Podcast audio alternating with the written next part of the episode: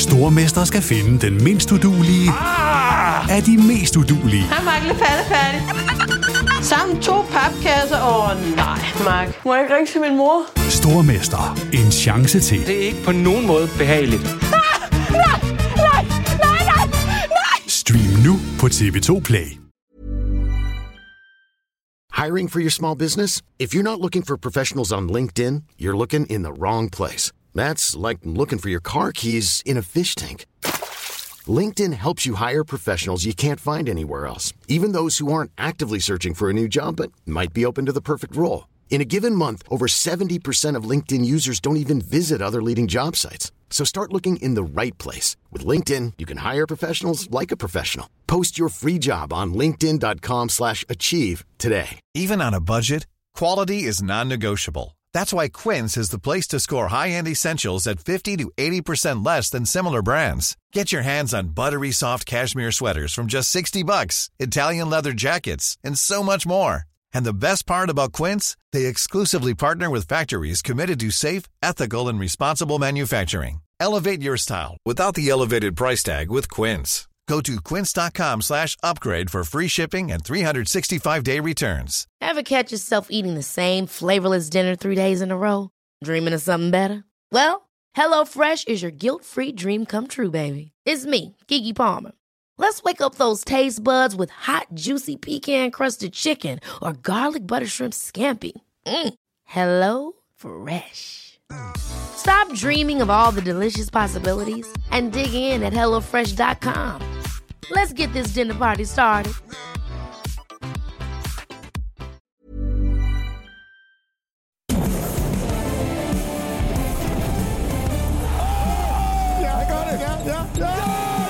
Hvor er det frækt spillet. Monster dunk ind igennem midten. Sikke et spil. Velkommen til NBA på TV2 Sport. Da kampburet ramte 0 efter sæsonens femte NBA-finale i Oracle Arena her den 12. juni, var det ikke kun kulmination på en overlegen 2016-2017 sæson af Golden State Warriors. Sommerens NBA-finaleserie var nemlig den 10. af slagsen, som dagens hovedpersoner har dækket på dansk tv. Dagens podcast har fået overskriften Ananas i egen juice, hvor vi skal se tilbage på 10 NBA-sæsoner med Thomas Bilde og Peter Wang. Rubio, den spanske mus. Nå, er. Endnu en gang velkommen til T2 Sports NBA podcast. Mit navn er Kristoffer Vestrup, og er man fan af NBA, så kender man formodentlig duoerne Stockton og Malone, Peyton og Kemp, Kobe og Shaq. Men forhåbentlig også de to herrer, der sidder ved min side i dag. Stockton og Ewing. Stockton. Eller Starks og Ewing. Thomas Bilde, Peter Wang, velkommen til. tak. Tak, Christoffer Vestrup. 10 NBA-sæsoner, 10 NBA-finaleserier i hvert fald, har I været med til at dække på dansk tv. Jeg har forberedt lidt forskellige kategorier, så vi forhåbentlig kan komme rundt omkring i krone og lige få, få snakket lidt om, hvad der er sket. Vi dækker sgu da lige 10 år på... Ja. Ja, det er fint. på, vi har 34 minutter, så det bliver rigtig godt. Øhm, inden vi lige hopper til, til, til det planlagte, så kan jeg jo spørge jer om... Øhm, jeg bilder lidt mig selv ind, at det var mig, der gjorde jer opmærksom på det. At øh, det var jeres 10. finaleserie. Så var det noget, I sad og tænkte på under finaleserien? Tænker I over, gud, det her det er det syvende år, det her det er det niende år, det her det er den 10. NBA-finaleserie? Eller sker der simpelthen så meget på daglig basis, på sæsonmæssig basis, at, at der ikke er rigtig tid til at reflektere over det? Jeg tager den først, fordi... Jamen, det er fuldstændig rigtigt. Jeg havde ikke tænkt over det, før du sagde det. Før du sagde, at gud, det der 10 års jubilæum, I har lavet det her i 10 år. Og så dæmmer det for mig. Ja, det har vi faktisk. Det, jeg, jeg synes, det er gået... Jamen, jeg synes simpelthen, det er gået så vildt hurtigt. Jeg kan sagtens... Altså, der, der er sket rigtig, rigtig mange ting, men jeg har aldrig standset op og tænkt, gud, nu, nu er det 10 år. Sikke, sikke længe det har været. Men det, det er godt nok gået stærkt. Jeg synes skiftet fra, fra DK4, der tror jeg, det passede lige med, at jeg havde lavet 10 sæsoner med, øh, med dansk basket. Ja. Øhm, så der, der havde jeg sådan lidt ind over, hvor jeg siger, hold op, det går nok lang tid, men det var ikke sådan noget med, øj, det var en milepæl, nu, nu er alt bevaret. Og sådan har jeg det heller ikke med NBA her, men, men der, havde jeg, så der havde jeg lige gjort lidt op med, hvor, hvor langt var der egentlig. Øh, hvor langt var vi også i NBA øh, og med. Og Peter og, og, og jeg har da i hvert fald talt om flere gange, når vi er kørt hjem. Øh, Ja, sæt pris på det. Nå, men jeg er både med at sætte pris på det, men også med at sige, Hold kæft, mand, vi kan sidde og snakke i lang tid. altså, ja, men sådan, sådan en triple header, ikke? Eller tre kampe i træk. Og så, hold nu kæft. Og så har vi lige lavet en podcast inden to kampe, hvor vi lige sidder og snakker en time, og så kører vi i, øh, i fem, fem og en halv time med kampe, og så sidder vi der, og så snakker vi videre, når vi kører hjem i bilen. Ja, og så sidder vi, Hold kæft, vi har snakket meget. Jamen, og vi har gjort det i mange år. og, og, det, og det er der nogle gange, at det har, det har slået mig, nå ja, vi har sgu gjort det lang tid. Men det var ikke sådan, at jeg har sagt lige år, øj, det bliver fedt, det her det bliver 10 år og sådan noget. Men, mm. men det er da... Det er da fedt. Det er da en fed chip i hatten, at, at vi har kunnet sidde på det i 10 år og, og, øh, ja, og være med til det, og folk har synes, at det har været fedt. Uh, her tænker jeg mest cheferne og, og tv-kanalerne. At der Og det er nogen- stadigvæk sjovt. Ja, Altså, det, det, er jo det, at, øh, at, at, at man har kunne, kunne være med til det. For jeg husker stadigvæk, da jeg så øh, øh, de her klip på DR med Jørgen Herbert, der sad og, Mhm. mm-hmm. og kommenterede den ene periode, der nu var i, i DR-sporten, øh, eller nogle af de, af de tidlige DM-finaler, som man fik optaget på VHS-bånd. Jamen, der, der var det jo lydsporet. Så et eller andet sted var det jo lydsporet til min ungdom. Mm. Og der har jeg faktisk nogle gange, uden at skal forhellige os selv, men der har jeg da tænkt på, at på den måde, så er vi jo blevet lydsporet til manges NBA-ungdom. Ja. Øh, af dem, der, der er vokset op med det, der ikke har, jeg har hørt andet end, end os. Vi beklager allerede nu, hvis det har været skidt. Men, men, men det, det, så, sådan er det jo. Og, øh, og det, det synes jeg et eller andet sted har været fedt. Men hvor længe har du været med, Kristoffer? Er det syv år med dig? Den kan vi lige tage, tage lidt senere, hvis det er. Men, øh, Syv Dit- år, Nicolaj. Ikke, jubilæum. ikke, ikke, for, ikke for at snakke udenom, Nå. men øh, nu siger du det her med, at når I sidder og kampene, og selvfølgelig når I når kommer til en finaleserie, så øh, vi typisk sammenligne med, var det det samme hold sidste år, var det samme? Der sammenligner man måske lidt over sæsoner, men, men når I bare, for eksempel her den 17. oktober, når den nye NBA-sæson skydes i gang, tror I, når I sidder i studiet, der sidder I slet ikke og tænker over, at øh, åbningskampen sidste år, eller kan du huske, øh, da vi sad et eller andet sted? Fordi der sker så meget. Jeg gør ikke i hvert fald. Altså det, jeg undrer mig nogle gange, det, det Thomas lige sagde der, jeg undrer mig nogle gange over, at, at man kan blive ved med at tale så meget om, om noget. Øh, og nu, nu er det så NBA, der er vores noget, og stadigvæk synes, det er sjovt, og stadigvæk synes, det er interessant, og stadigvæk synes, man kan finde nye vinkler på det, og stadigvæk synes, det er, at det er det vigtigste i verden. Og, og sådan har jeg det bare stadigvæk. Det er nok, fordi vi, vi, vi er et eller andet sted, er vi jo guldfisk, tror jeg. Jamen, det er godt, Sådan, sådan, vi, har lige være. vi har lige svømmet en omgang, så er, vi, så, så er der bare blank. Nå, så fortæller vi det bare igen. Jamen, synes, det, det er også bare så vild en liga, og der sker bare så meget, at, at det, det bliver aldrig kedeligt. Og det synes jeg virkelig ikke, det gør. Øhm, Ah, der kan jeg godt være lidt uenig. ja, det er fordi, du tænker på, at du skal sidde med en Brooklyn-Orlando-kamp en gang imellem. Ej, det, det må sige, du leve med. Jeg synes, at spillet virkelig har udviklet sig, og det er det, der er fedt. Der sker nogle nye ting, det er blevet mere, og, og vi er selvfølgelig også kommet ind i en computeralder og en so- social media-alder, så det bliver mere tilgængeligt. Altså, havde det her været i 80'erne, at vi skulle sidde med det, altså, det havde krævet noget af os øh, i, en, i en langt, langt højere grad, med at vi ikke kunne få vores informationer. Altså, vi, vi er jo vi er ret heldige, men, men også... Øh, at vi bliver også straffet af det, fordi dem, der sidder hjemme i stuerne, de kan jo også sidde og se. Hvis vi siger noget forkert, så kan man jo let øh, slå, det, slå det op. så, Der, du, der er flere eksperter. Nå, men, men det, det er jo meget, meget let at blive ekspert. Øh, eller i hvert fald at, at få ekspertviden. Nå, men han skal bare passe på.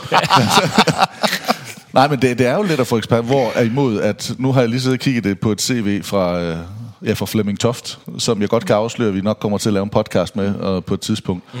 Om hvor, hvor altså, 8 olympiske lege, 50 Formel 1 løb, øh, 10 VM i 10 fodbold. VM-slutrunder i fodbold. ah, men han er da også for vild. Prøv at høre, men så ved man jo et eller andet. Altså, så har man lommeuld, ikke? Så, så, så sidder man den der kedelige kamp, der, så, så kan man godt huske dengang, der, hvor de...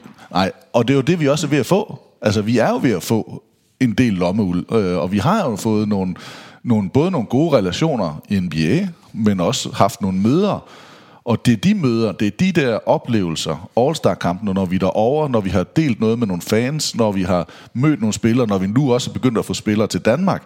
Det er jo de oplevelser, som vi kan fortælle af, og det er dem, vi kan fortælle videre, for dem får de ikke hjemme i stuen. Det, den, den har man ikke helt. Og så det sammen, sammen med alle de statistikker og spil, der så er på banen, ikke? Altså, det synes jeg er den store opgave at puslespil, og det er det, jeg egentlig synes, vi har formået at gøre på en, hvis vi selv skal sige det, eller jeg selv skal sige det, underholdende måde. Og det er noget af det lommel og de gode historier, vi skal bruge dagens podcast til, når vi skal for- forsøge at danne et overblik over et årti med Thomas Bilde og Peter Wang. Værsgo, assist nummer 22. Hvor er det frækt spillet. Fordi december 2007, det er mange år siden nu, det bød på den første kommenterede NBA-transmission for de her, og herefter er der så fuldt 10 NBA-finaleserier. Vi skylder måske lige inden vi kommer alt for langt ind i podcasten, at, at duoen her kunne ikke have lade sig gøre uden øh, nogle beslutninger fra nogle, fra nogle højere herrer. En stor tak skal selvfølgelig lyde til Stig Hasner på DK4, og ikke mindst Christian Hylgaard, sportschef på DK4, nu, nu øh, kanalchef for TV2 Sport. Det er ham, der sådan har en, haft en finger med i spillet og har ja, gjort, at I to kan sidde her og fejre 10 års jubilæum et eller andet sted. Selvfølgelig en masse produktionsfolk, både på DK4 og i TV2, og jeg skal selvfølgelig også have en kæmpe tak for det her. Men min første overskrift til dagens podcast, det er øh, Best of the Best. Mit første spørgsmål. Hvilken NBA-finaleserie mindes I bedst? Det kan være på grund af seriens kampe, det kan være på grund af et individuelt højdepunkt, en spiller, der vinder et mesterskab. Mens I lige tænker, så kan jeg jo lige hurtigt remse de her 10 finaleserier op. 2008, der vinder Boston Celtics 4-2 over Los Angeles Lakers. 2009, der vinder Lakers 4-1 over Orlando Magic. 2010 vinder Lakers 4-3 over Boston Celtics.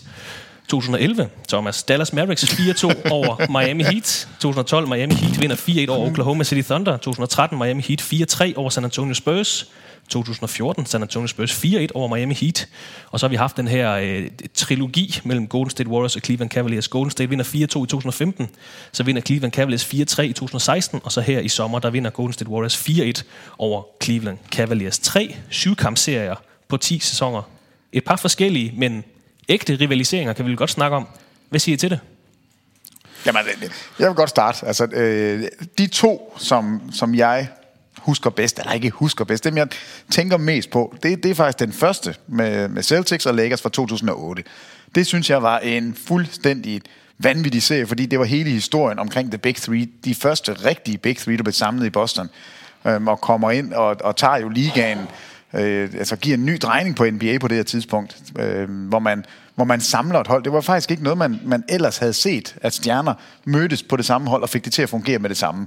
Det, det var jeg ret øh, imponeret over. Og det er jo den sæson, de samler det i 2007, så kommer I ind midt i sæsonen, ja, altså december de, ja. 2007, og får så finalescenen med, hvor Boston så vinder deres seneste mesterskab. Ja, og det, det var, øh, den, den synes jeg virkelig var interessant. Og så, så kan jeg ikke lade være med, altså 2016, øh, det mest vilde comeback nogensinde, da Cleveland kommer tilbage og vinder over Golden State, nede 3-1, kommer tilbage, vinder på udebane i kamp 7, Kyrie Irving rammer træerne. Altså, det, det, de to serier vil jeg fremhæve, men der er jo ikke nogen af dem her, jeg synes har været dårlige, øh, elendige serier. Jeg synes, det har været spændende serier. Jeg kan slet ikke forstå, at Dallas har vundet et mesterskab.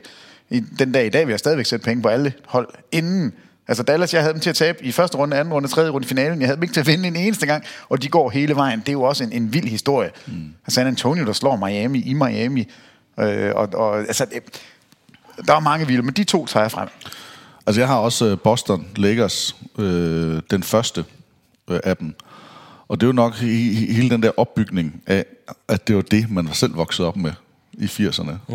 Og nu var det der igen. Nu stod de der igen. Og begge hold var gode. Altså, de, øh, det var ikke sådan et, det var ikke et fluk, at et af dem var der. Det var ikke sådan lidt, nå, jeg vil altid sige sådan noget San Antonio Detroit, som jeg synes er en af de kedeligere finaleserier, der var. Men bevares. Det, det her, det synes jeg, det havde det hele. Og øh, at den så gik langt, og vi var med, og jeg, jeg ved ikke, om vi var med på en anden måde også. Øh, vi var selvfølgelig også unge og lidt unge tv-mæssigt øh, forblændet i det. Men det synes jeg var stort. Så synes jeg, Dallas, øh, hele slutspillet der, selvfølgelig kvad de punkter, Peter også var inde på, de var underdogs, og de igen, og man... Ja, og også op imod et hold, der var designet til at vinde. Det var her, hvor Chris Bosh, LeBron James, der til Miami ja. Heat, til Dwayne Wade, det her superhold, som, som, som blev nogle skurke. De var nogle skurke i deres første sæson et eller andet sted. Og så underdoggen, der vinder til sidst. Nej, og jeg sad jo... Jo, vi har da sagt altid, vi har jo ikke lagt skjul på, hvem vi holder med. Men man sad jo også, jeg sad jo ikke og hæppet på Dallas i, i, i ja, on air på den måde. Men altså, pulsen steg da øh, hæftigt i, i løbet af det der, og, øh, og det var fedt. Så har jeg også husket Ray Allen, den der træer, han har. Den, den serie øh, træder sådan lidt frem for mig. 2013, ja. ja. Et eller andet sted. Øh, det der med, at det var næsten overstået. Det var overstået. Ja, de havde løftet bånden. De havde, altså, det var... Ja, men der, du kunne ikke komme det, tættere på. Det, det er jo sådan et af de øjeblikke, hvor vi også sidder som kommentatorer nu, og nu er det faktisk slut. Altså, og så, så tager, ja, og så det, og så tager ja. det en drejning. Mm. Og, øh, og der har jeg det også med den samme. Med, der, der sad jeg lidt, fordi jeg godt kan lide at have et horn i siden på Peter, øh, men, men med den her serie, som han også nævner, med, med Cleveland, der kommer tilbage.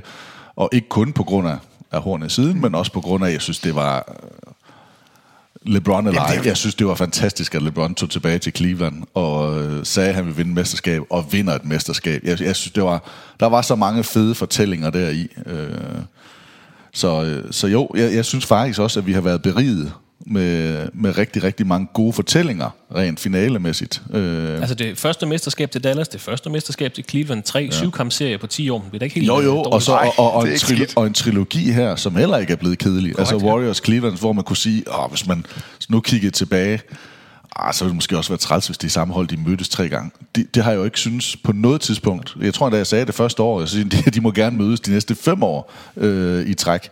Øh, fordi at de spiller simpelthen så underholdende, og de er så gode, at det er de bedste, man gerne vil se. Det gør så bare lidt ved spændingen i, i grundspillet. Øh, der, der, der, der er lidt ærgerligt, ikke? Men når man sidder og kigger kun finalemæssigt, så har det jo været, så har det været sindssygt fedt.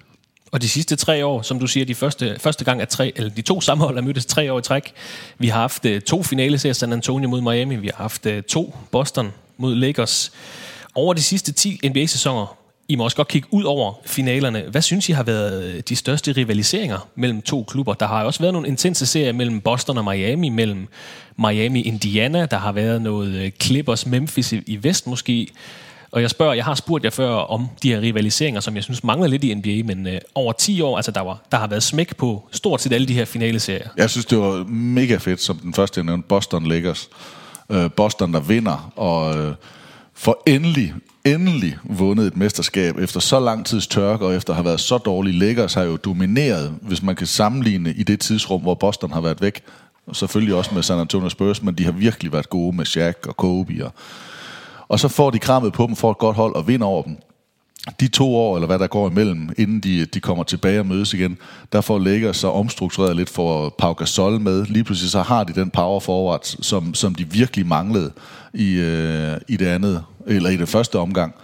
Jeg, jeg, jeg synes, det var fedt. Jeg, jeg, og- det var nok også det historiske i det. De to mest vindende franchises overhovedet, der, der står over for hinanden. Nu havde Lakers muligheden for revanche, og fik den faktisk. Og den tredje gang, at rivaliseringen kom op, altså der var tilbage ja. i 60'erne, så var der i 80'erne, og så igen her i øh, og, og lidt af det, vi ser nu, og derfor jeg også synes, at de her tre år har været fede.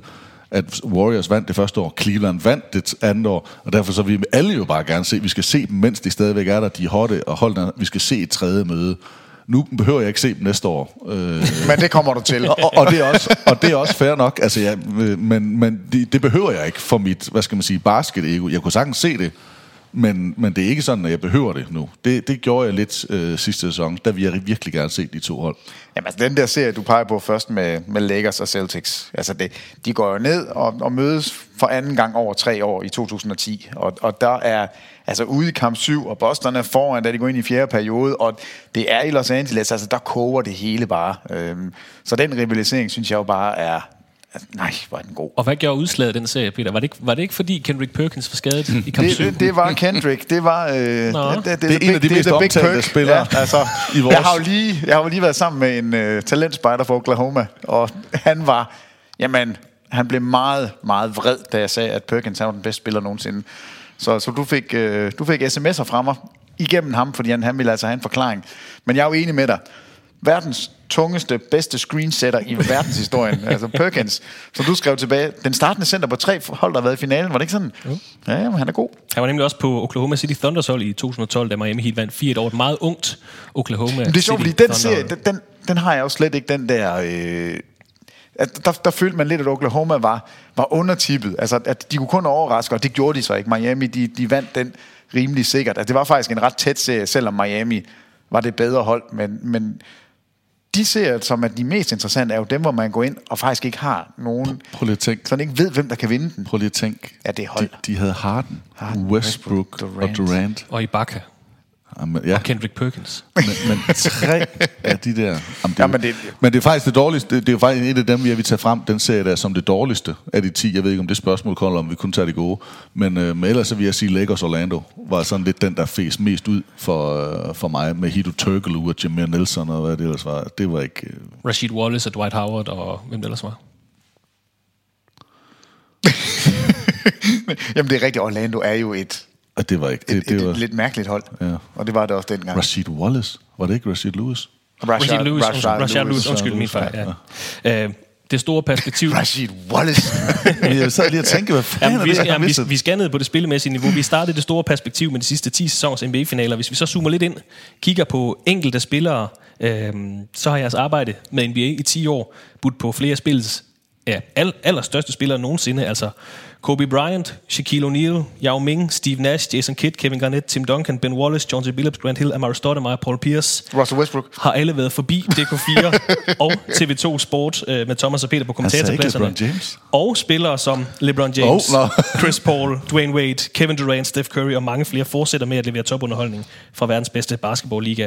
Jeg tror godt, jeg kender jeres svar på det her, men hvilke spillere har defineret de sidste 10 år for jer? Det kan både være, fordi I har mødt dem, det kan være på grund af deres, øh, hvad de har præsteret og sådan noget. Altså, I siger nok LeBron James begge to. Han har Jamen, jo været jamen- ko- konstant de sidste 10 år. LeBron James er øh, den største. Første navn, jeg tænkte på, var Kobe Bryant. Altså, jeg, jeg Kobe tænker Bryant var næsten. Første navn, jeg tænkte, og, så jeg, og det Ja, var men- måske fordi, jeg tænkte væk fra LeBron, for at sige, og jeg ved godt, han er, men hvem er... Kobe var det første, der kom op. Hvis jeg siger de sidste 10 år, så siger jeg LeBron, før jeg siger Kobe, men så vil Kobe komme bagefter. Mm. Men nu, nu fik I også lov til at dække Duncan, Kobes øh, afskeds... Duncan er jeg også nødt til at, at smide Ja. ja. den der. Nu er det også fordi, at I så Kobe, Kobe Bryant vinde to mesterskaber, som I har dækket. Så fik I også hans, øh, hans afslutningskamp her øh, Der mod Utah. mod Utah. Så det er måske også fordi, I får lov til at, at, at binde sløj for det, får I øh, formodentlig, forhåbentlig også lov til med, med LeBron James for eksempel. Men øh, LeBron James, Tim Duncan, Kobe Bryant, er der andre, der sådan definerer Nu nævnte Ej, jeg Dirk, Dirk, en- en- Dirk Nowitzki, Dirk synes Nowitzki. jeg også. Øh, Steve Nash måske. Ja, men ham har ikke på samme måde. Jeg ved godt, han har vundet to MVP'er, han har spillet i Phoenix og, og revolutioneret point guard positionen et eller andet sted. Men for mig, der er han bare ikke, han, han er ikke den samme øh, status som, som Kobe, LeBron, Nowitzki. Altså, det, det, det virker sådan lidt mærkeligt at sige det, men sådan har jeg det bare med ham. Mm. Og det er ikke, fordi jeg ikke kan lide ham. Jeg, jeg synes jo, han er en fantastisk spiller, og jeg vil ønske, at han havde vundet et mesterskab. Det havde været på sin plads. Men, men han, for mig er han ikke... Altså, jeg, jeg ved, Garnett ser jeg før. Paul Pierce ser jeg før. Altså, det, i mit, mit billede af de sidste 10 år, der kommer Nash ret langt ned, og det, det er egentlig lidt underligt. Han har også været skadet, ikke? I, øh, eller var skadet i Jo, han har alligevel to, del, to MVP-sæsoner, ikke? Og Men, men, men vel ikke i de sidste 10 år.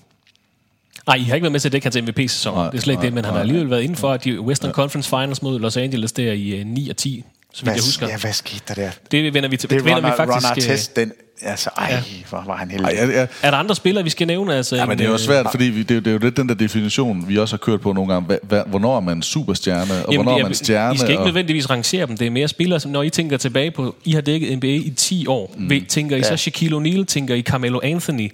Tænker I Jason Kidd? I tænker Dirk Nowitzki selvfølgelig. jeg, fordi jeg også- tænker Durant og LeBron og Kobe og Nowitzki.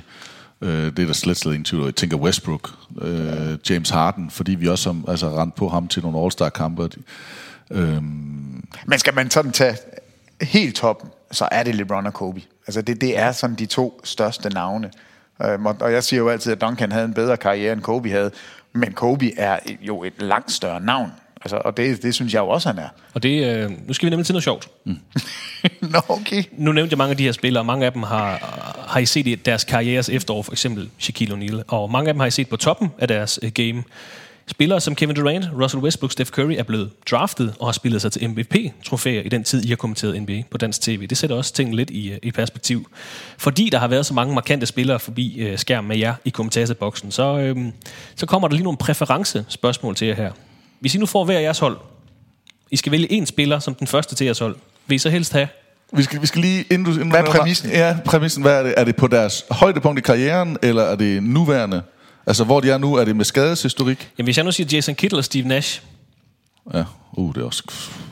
Jamen, jamen, Der vil jeg til jamen, hver en tid have sagt... det er personlig præference. Ja, der vil jeg til hver en tid have sagt Steve Nash. Men efter... Efter, også i hans efterår, hvad han kom efter, så, så blev jeg, jeg blev virkelig glad for Jason Kidd. Jeg synes, at der har været nogle fede ting.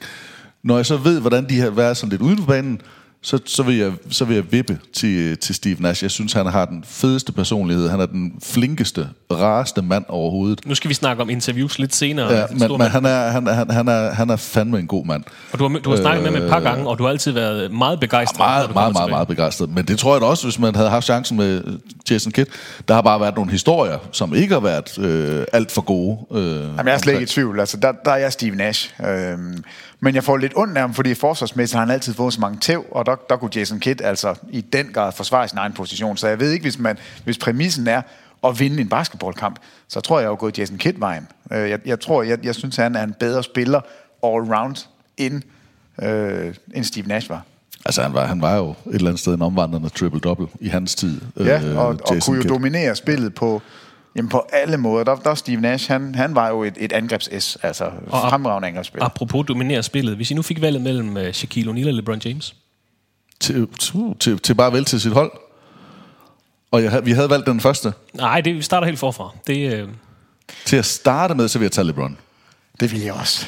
Altså, det, det, Altså det, til at starte med, fordi så ved jeg jo ikke, hvad jeg får at, at sætte rundt om ham og brækker. Hvis jeg ikke har en spiller, der kan få bolden op ad banen, så er Shaq ingenting værd. Så kan det kun være, så er det fint i forsvaret. Hvis jeg ikke har andre spillere omkring, så har jeg LeBron, der både kan tage bolden op og, og afslutte.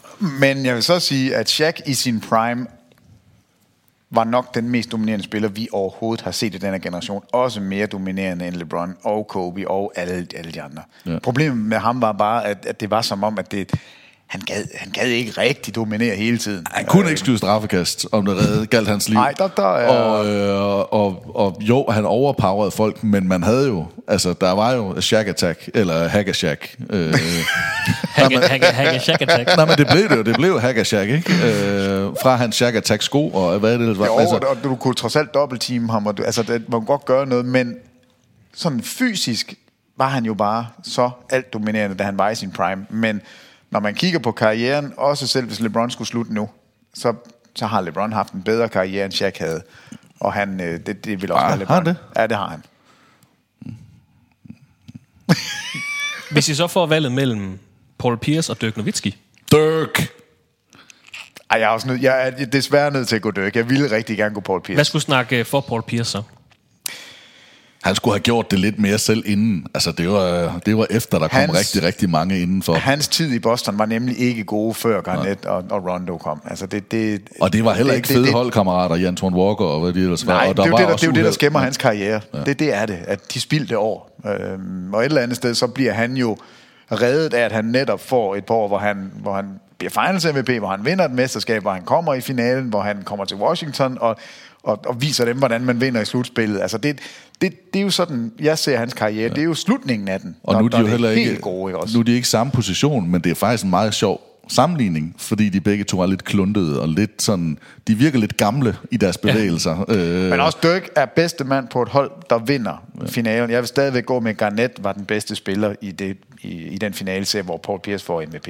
Og de altså begge to er clutch-spillere, tager de store skud og sådan ja. noget. Jeg, jeg, jeg, synes, det var en sjov, men ej, jeg, der vil jeg ikke være... Der synes jeg også, at Dirk har revolutioneret sin position mere, end, øh, end Paul Pierce øh, han Men har. ej, Paul Pierce men, og, og, i, og lidt ærgerligt, at han lige skulle have den rundtur til sidst med Nets og Washington og Clippers.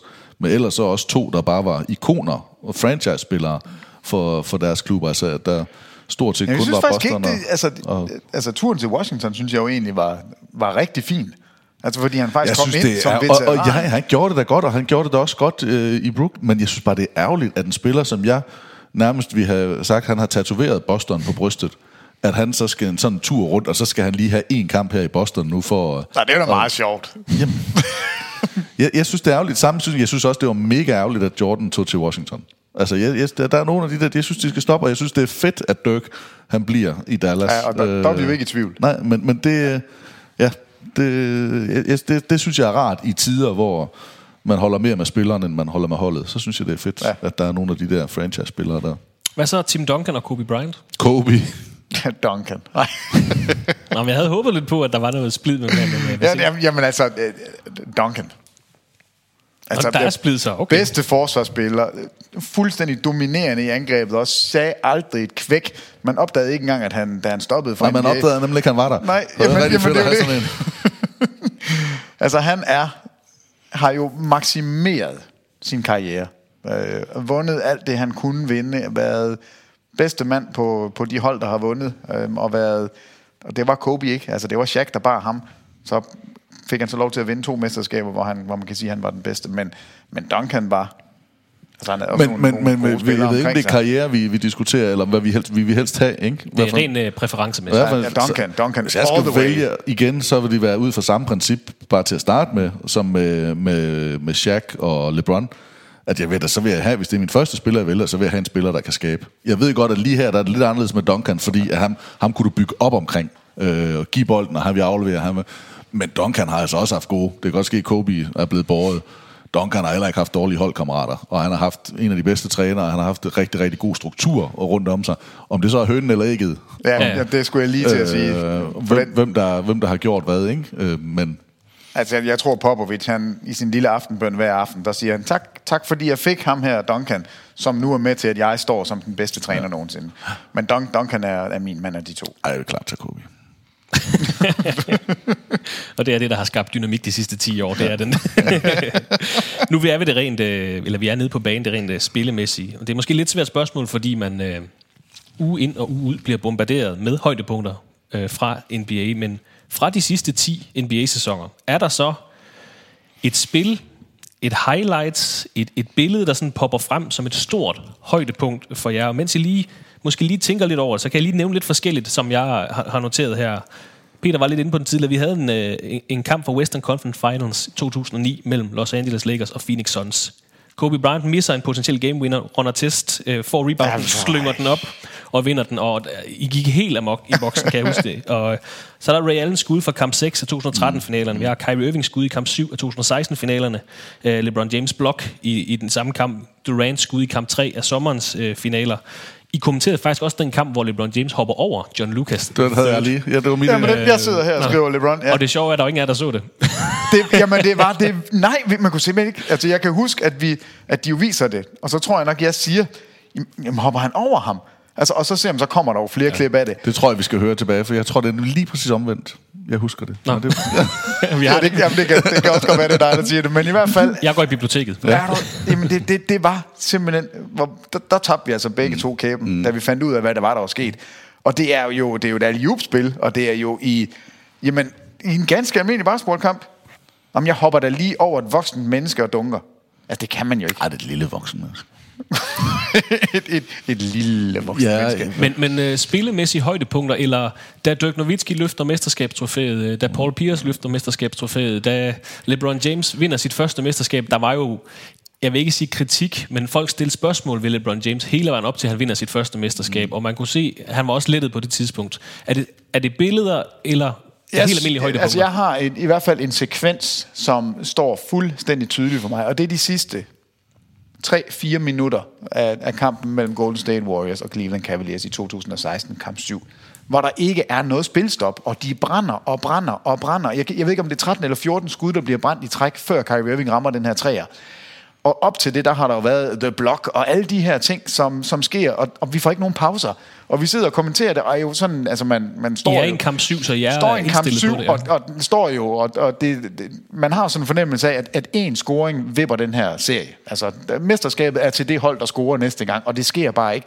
Og, og normalt der får man, så er der en reklame, så er der en, der, der kommer alle mulige pauser, og her der var der bare ingen spilstop. Så man var sådan fuldstændig, øh, jamen, jamen jeg kunne slet ikke få luft. Altså, det, jamen, jamen, det var helt, det var så vildt, og så kommer den her, jamen, crazy træer, som han skyder lige i bæret på Steph Curry. Altså det, det er jo også noget, man... Hvis man er basketspiller, så er det jo det, der man drømmer om. Det er jo det der at stå og være ham, der har bolden, og en fadeaway træer og vinde et mesterskab. Og, men hele den sekvens, den, den synes jeg står knivskarp for mig. Jeg har et par. Nu skal lige huske. Jeg havde også den LeBron hopper over Lucas. Så havde jeg Ray Allens træer.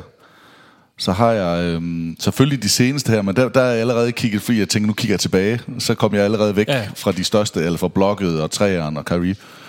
Men LeBrons var 25 point mod Boston øh, i træk. Eller det er 23. da, han skaber. Ja. Øhm, LeBrons dunk, er det, øh, hvor han er i Boston, Over Jason Terry. hvor Terry ja. lige når at vende rundt og kigge, og, og så der kommer sådan der Luber, han får, han lander henne. Og jeg mener også, vi har det Andre Jordan på Brand- Brandon Knight. Det mener jeg også var en tv-kamp. Men, øh, men øh, og så havde jeg en mere. Jo, så har jeg faktisk også øh, Kevin Durant's dunk mod Dallas. Ja, over Brandon Hayward, ja. Hvor han dribler hen, og så det er sådan, han bliver nærmest skubbet ud, og alligevel får kaste i. Og så har jeg en del af Blake Griffins dunk. Øh, der er jeg ikke helt sikker på, hvor mange af dem vi har, men jeg mener, vi har Moskov øh, kampen mod New York, hvor han spinner rundt og nærmest holder hans hoved ind i skridtet, mens han øh, Ja, men det- kaster bolden igennem. Hvor var han vild. Øhm, Håber, han kommer tilbage igen. der, der, er sådan nogle af, af de der spil, der står ud, der, er- der er det sgu nok. I har også haft mange gode, øh, på grund af dens beliggenhed. vi Oh, har. nej, nej, nej, den, undskyld. Nej. Nej, men det er fordi, jeg har glemt, og det var, det var faktisk det, jeg, jeg, jeg, jeg ville gemme den som den sidste, og så havde jeg glemt jeg den nu alligevel. Et af de sjoveste og mest overraskende spil for os, hvor det ikke var sådan en helt op og ringe, altså det var ikke det aller sidste skud, men da Steph Curry dribler rundt ja. og ender på toppen, og du vil gå hjem, og, og Nøj, han, han det er også rammer, det mod Clippers, ja. så vidt jeg husker. Øh, ikke en finale, eller, men stadigvæk en, en almindelig slutspilskamp. Øh, ikke, jeg er ikke helt sikker. Men, men st- om det så end er, det spil alene, er- men det, var det, var, fantastisk. det var så latterligt. Øh, altså, det var så flabet.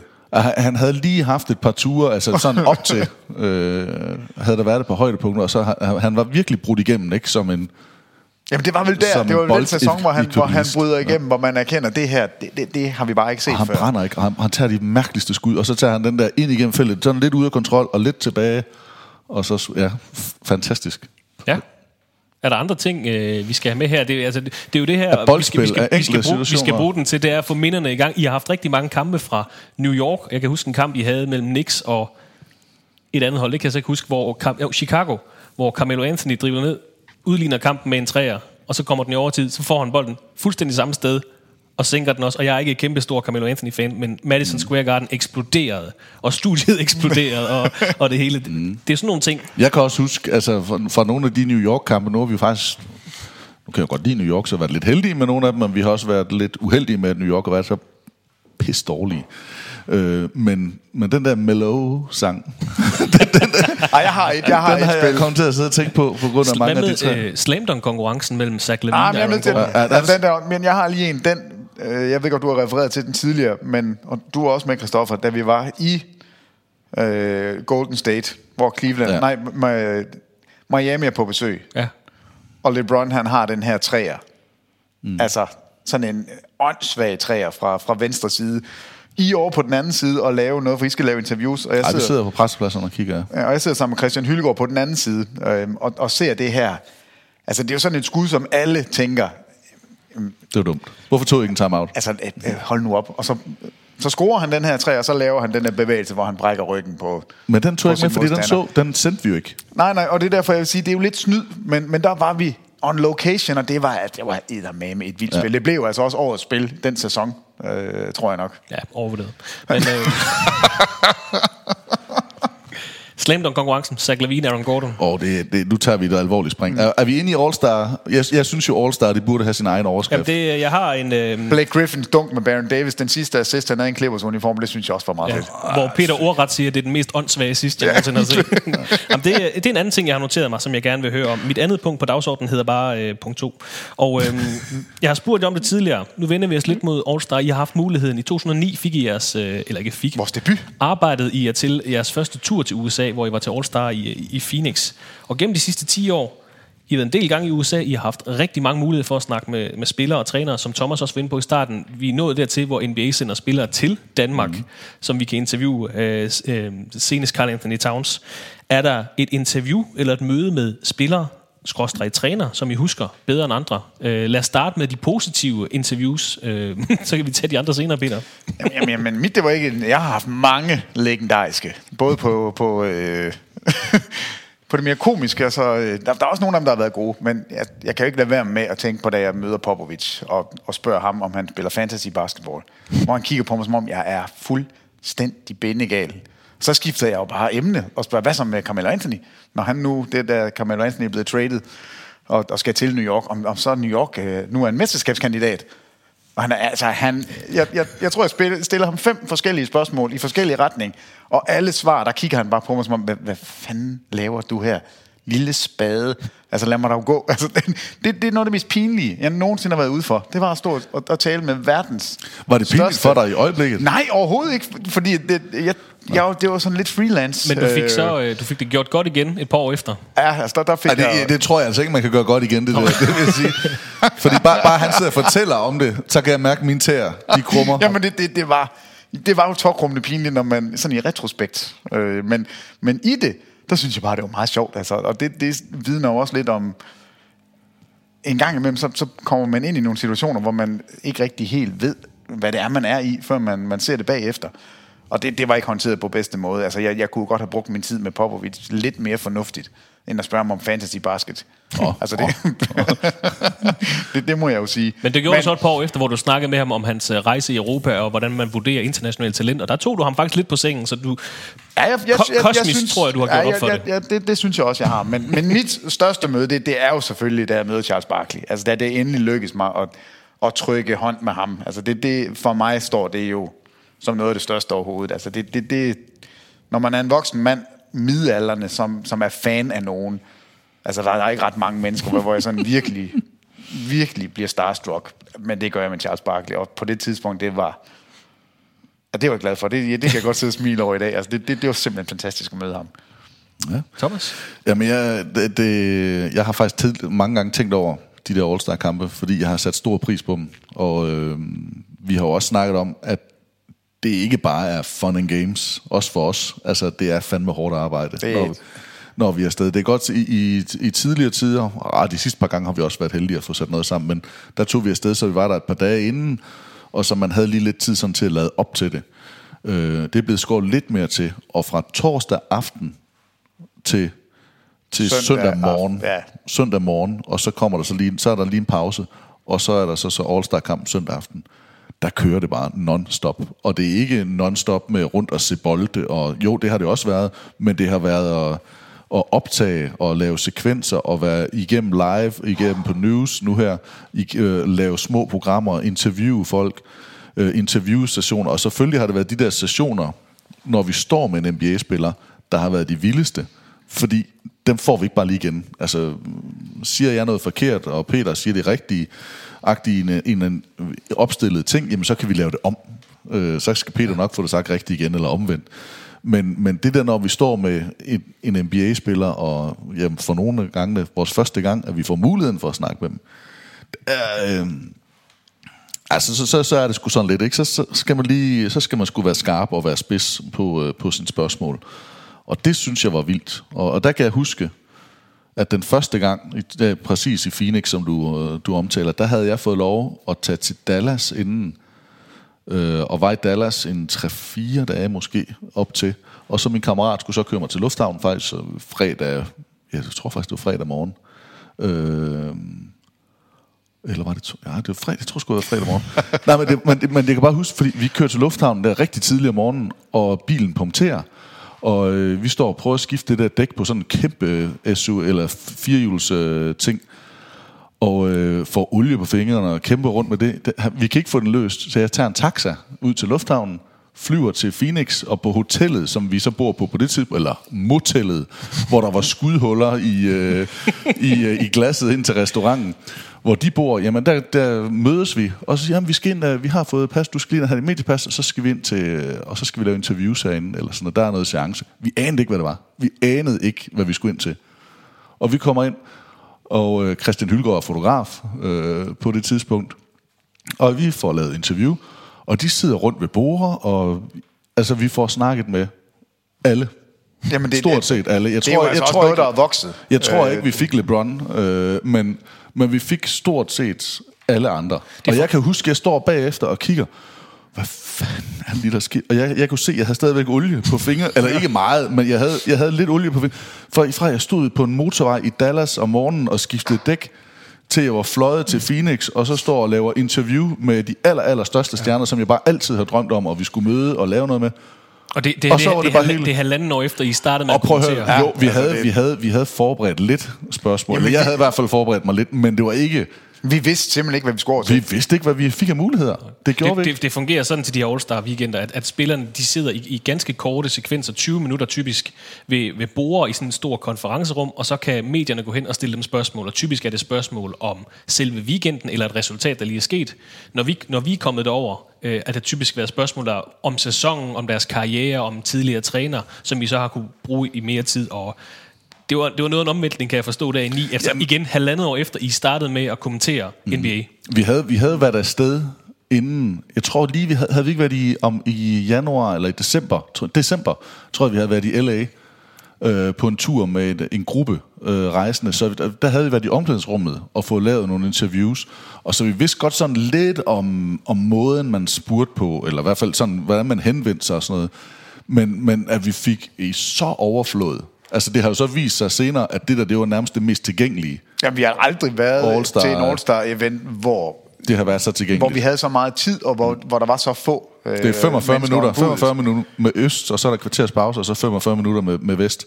Og så er der nogle af dem, der kommer lidt senere, og nogle, der går lidt, sådan, lidt tidligt. Men der var virkelig, virkelig god tid. Og øh, det sagde de også selv, altså, for jeg tror, året inden havde været i L.A., så vidt jeg lige husker. Og, og der havde det været, Jo, jo, og der havde plus- det været svært, og der havde ikke været ret mange, der ville tage til Phoenix og mediefolk og sådan noget. Og, Nej, men vi kunne også øh, til deres shoot-around, kunne man også få lov til at tale med dem og komme ind på gulvet og stå. Ja. Øh, og, og det er jo så også noget, der er blevet barberet væk sidenhen, at der, der er tilgængeligheden slet ikke så stor længere. Så, så vi var med også mm. i, en, i en tid, måske før det sådan blev, blev helt stort ude i verden også. Altså, der, der er i hvert fald væsentligt flere mediefolk nu, end der, Ej, det, end der det, var det for, stak af. Det for otte år derfra. siden. Altså. Men, men der var også sådan en, en aften der i, i Phoenix, hvor Peter han får besøg af sin tidligere, jeg ved ikke om man skal kalde ham værtsbror eller onkel værts et eller andet. Der Jo, noget Steve familie- Olivers bror. Der var i hvert fald en eller anden, kom over. Og han, så Peter, han skulle spise med ham, og mig og Christian, vi går så til, vi har fået nogle billetter til, Sådan en, en, meet and greet. til en fest, øh, hvor vi var over og kigge. Og, øh, og der møder man, altså det var, det er stadigvæk noget af det vildeste. Øh, jeg kan ikke huske dem alle sammen, men det var Dominic Wilkins og Mark Eaton. Og, Jeg kan huske, du kom hjem og fortalte om Mark Eden, at, ja. at han var større, end du havde troet, han ville være, fordi ja. han var... Men de sad, og så kunne man bare gå hen og snakke med dem. Og så sad man, og så kunne man få deres autograf og få taget et billede med dem, og, og vi mødte alle de der. Øh, det, var, det, var, det var fandme vildt, ja. øh, kan jeg huske. Fordi det var så, nu er vi helt tilbage i min barndoms NBA. Øh, altså, og, det, og nu nævnte jeg bare lige de tre, det var alle sammen, øh, der var der. Det, det kan jeg huske, det var, det var, og der tænkte jeg bare, det her det vil Peter have elsket. Men øh, han ville jo hellere ud og spise en burger. Som altid. For dem, der ikke kender Mark Eaton, så mener jeg, at han er målt til 7 fod 4. Ja, han, og, og så er han jo en af dem, som ikke er sådan... Det er jo ikke en Manut Bol lang, tynd center. Det er han jo et, han er gigantisk. Altså virkelig, virkelig en basse. Men mødet med stjernerne i uh, USA, Peter Popovic, nat og dag, du har også haft, uh, nu, nu, nu, nu du sagde tokrummene lige før, så kom jeg til at tænke på, du har også mødt Mark Cuban på en dårlig dag.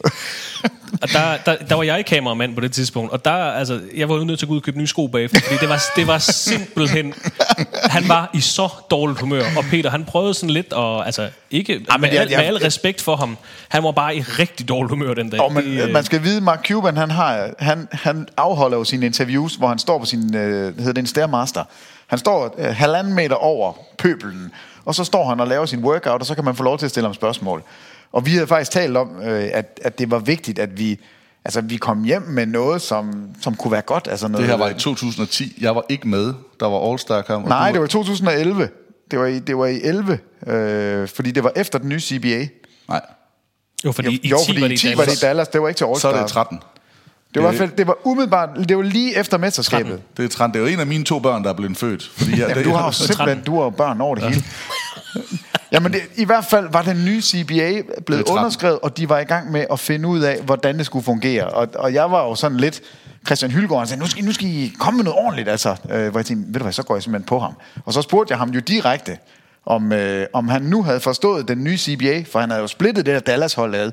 Altså til at sende Tyson Chandler væk, havde splittet, altså fuldstændig ødelagt et Ja, mesterskabshold. mesterskabsholdet for 11. Ja, og det synes jeg jo egentlig var lidt ringe. Så jeg det sagt, hvis du har spurgt om 11. Nå, men det kunne jo sagtens være i øh, november 11, ja. ikke? Øh, men det var det så ikke. Det, lad, nu, lad nu det ligge præcis datoen for det. Men der spørger jeg ham så direkte, om han nu havde forstået CBA'en. Øh, og det, hvor jeg kom fra. Hvad for en lille radiostation er du fra? Og så blev jeg jo sur. Men det er faktisk en tv-station. Nu skal du holde op, Mark Cuban. Men øh, det fik vi ikke ret meget andet ud af, end du trak mig baglæns ud. Peter kigger om på mig, og der er en enkelt tårer triller ned, og jeg vil bare gerne hjem. og jeg kunne bare huske, at jeg kiggede hjem, og så skrev jeg en, en kort blog om, at jeg nu havde været på skændes med en af, jeg tror nok, han var den 15. rigeste amerikaner, eller sådan et eller andet, googlede jeg mig til. og det værste er, at jeg kan jo vildt godt lide Mark Cuban. Og jeg synes jo faktisk, at det, jeg skulle snakke med ham om, det var jo selvfølgelig om, hvordan det var at være en passioneret ejer af den NBA-hold. Og, altså, der, der var tusind andre ting, men jeg fik så spurgt ham, om han nu fattede den nye CBA så kunne den der lille radiostation, der godt gå hjem og lægge sig. Jeg, jeg var ikke med, altså, af før omtalte årsager. Lavlund var med. Han, Lavlund var med, og... Øh, og han fik heller ikke noget. Han var inde, og så gik han igen. Ja, han men, slet ikke men, snakke men med jeg kan huske, jeg snakkede med Christian Hylgaard på et tidspunkt om, hvordan det går. og, og det blev sådan lidt... Nu er det ikke, fordi Hylgaard altid fortæller alt, hvad det er, men, øh, men det her, det var sådan en helt andet formelt... Sådan det, det, det taler vi lige lidt om senere, det her. han var ikke begejstret for jer to der. Det vil jeg, Jamen, det vil jeg godt sige. I var ikke i det, der hedder høj kurs. Jeg var heller ikke i Mark Cubans høje ja. hus. Thomas, du har jo også spurgt øh, MVP-kandidaten James Harden, om han dypper sit skæg i ost. Ja. Ja, det var... Øh... Det kom der heldigvis et okay svar ud af, øh, ja. kan man sige. Men ja. er der nogle interviews, du sådan fortryder, eller du tænker, ah, det, var, det var sgu ikke godt fra min side, eller det var ikke godt, det var ikke godt svar. Der er ikke, det er jo ikke dem alle sammen, der er lige medietræner, det er ikke alle sammen, der er interesseret i at snakke. Peter, vi har også prøvet at... Vi spurgte faktisk bare Tim Duncan, om han havde lyst til at sige noget. Der var også bare lukket. Der, han sagde ikke noget før kampe eller noget som helst. Jeg, jeg, jeg vil jo våge at påstå, at, øh, at jeg nogle gange er lidt heldig. Øh, jeg, det kan godt være, at det er intuitioner, øh, men, men det der med osten, det er jo fandme mærkeligt. og, og, det synes du? Ja. Du har også været i kambolage med Shaquille O'Neal. Og, øh, og Kobe. Han var kom lige fra den anden ende. Jeg stod lige og... Nå, ja, nå det er rigtigt i ja. Miami, ja, men til All-Star kamp i Phoenix, der står jeg faktisk også lige midt i, og faktisk nærmest lige fået mikrofonen ind til Shaq, og så kommer Kobe's. Og det var lige efter, de som var blevet lidt skilt ad, og nu skulle de mødes, så blev de bare med sammen, fordi de ville gerne have det der mediestunt, at de skulle mødes derinde og var på samme hold, og bla bla bla. Øhm, men det er rigtigt, ja, med Shaq dernede. Nej, men jeg vil lige tilbage til den anden. Det var ikke planlagt. Jeg havde ikke siddet planlagt. Hvad fanden skal vi snakke om med det der skæg? At, og så, så var det jo bare nogle gange, når dansk og engelsk møde, og ikke fordi jeg spurgte ham om at døbe det ost på dansk. du er jo døber det ost. men, øh, men der kom et eller andet, gør du noget specielt? Hvad gør du for at holde det der skæg? Altså gør du noget? Og så tænker jeg, jeg har sikkert leveret det med et glimt i øjet om han du dipper den cheese og sådan Men det kom der jo netop et, øh, et godt svar ud af. Ja, og det var, øh... Jeg kan også huske, du, øh, du havde så godt interview med Derrick Rose, lige da han var øh, blevet All-Star første gang, tror jeg. Øh, hvor han skulle prøve at sige Watch NBA Jamen, det, skulle, det var faktisk on DK4. Det var det havde han meget svært ved at, ja, at det gøre. Det er noget af det sjoveste, jeg, husker jeg også, nogensinde har oplevet. Peter, jeg husker faktisk også, jeg skal også huske at rose jer, det er ikke for at snakke jer ned på nogen måde, men jeg husker også dit interview med, med Popovic og med uh, Scott Brooks og Eric Spolstra faktisk også. Det kom også nogle rigtig gode ud af. Og så før omtalte Jens Lavlund, han lavede et rigtig godt interview med Tony Parker det år der. Tony Parker? Øh, og Thomas, øh, apropos Golden State, jeg ved ikke, om du kan huske, at vi var kommet lidt sent, eller medietiden var blevet skåret ned, og vi kommer sådan løbende ind i Golden States omklædningsrum, altså et kvarter før kampstart, og sådan, åh, kan vi nå at lave et interview? Og så mm. sådan, ja, dem, hvis der er nogen her, så vinder vi lige om, og så står Steph Curry der. Ja. Det er sådan fremtidige dobbelte MVP, og vi løber bare lige ind i ham, og så spørger du, må du stille et spørgsmål? Selvfølgelig må du det, og svare ja. altså, øh, som den gode dreng. Han jo men, men, men, men, men, men det, jeg synes, der er lige to ting, du går hurtigt henover her. Mm, ja. Den ene, det der, nu hvor du er selv inde på det, Derrick Rose, det var, Jamen, det, det var også i Phoenix. Det var virkelig, virkelig sjovt. Jamen, hvor mange takes var det? det, det, det vi, skulle, vi vil gerne have de der spillere til at lave sådan et, et punch på at sige, se basket, og vi har også fået dem på TV2, og vi har også fået sendt dem fra, altså se NBA på TV2, se NBA på Watch NBA og DK4. Den der med Derrick Rose, hvor han sidder der, han har været den yngste MVP der, der har han været. Jamen, han var superstjerne. Ja, altså, det, var, det, det, var han. Og han sidder med sin agent, og det er efter All-Star-kampen ude i sådan, ved sådan en rundbord, Øh, og de har været rundt, og det er stort set den sidste, der er tilbage. Ah, men og vi har egentlig fået et godt interview. Og så spørger man, kan vi ikke lige få dig til at sige det her? Og kigge i kameraet. Jo, jo. What's NBA on... Uh, nej, nej. What's... What's basketball? What's basketball? Oh, nej. nej, nej. What's, uh, hey, I'm, uh, I'm Derek. Nej, uh, altså, vi, vi snakker 20 takes, 18, ja. jeg tror det var 18. Uh, Jamen, 18 hans mediemand trak ham jo væk. Ja, de sagde, nej, nu går vi. Så siger nej, nej, I want to do this. Ja, jeg, I want to do this. jeg skal simpelthen have det gjort færdigt. det, det var, det var og han grinede også selv bagefter. Det mærkeligt. Og da den så lykkedes, jeg kan huske det der kig, sådan ligesom sådan en hund, der lige ja. kigger over. Hvad, hvad, ja, var den der? Var, var, var, var den der? Nå, men, men den anden, som jeg synes, du så sprang så flot henover, det var, når du nu snakker, fordi da vi var i, i den der Golden State-kamp. Det kan jeg ikke huske. Nå, Maurice Bates? Eller? Da, nej, da vi var I didn't get traded. Da, nej, ja, oh, der var to. der to. Da, da vi var i den der Golden State-kamp, der havde vi jo den ene kamp, og Peter og Christian havde den anden kamp. Vi kunne kun få to uh, mediapas ja. på den Så måde. vi arbejdede ja. den ene dag, de arbejdede den anden dag.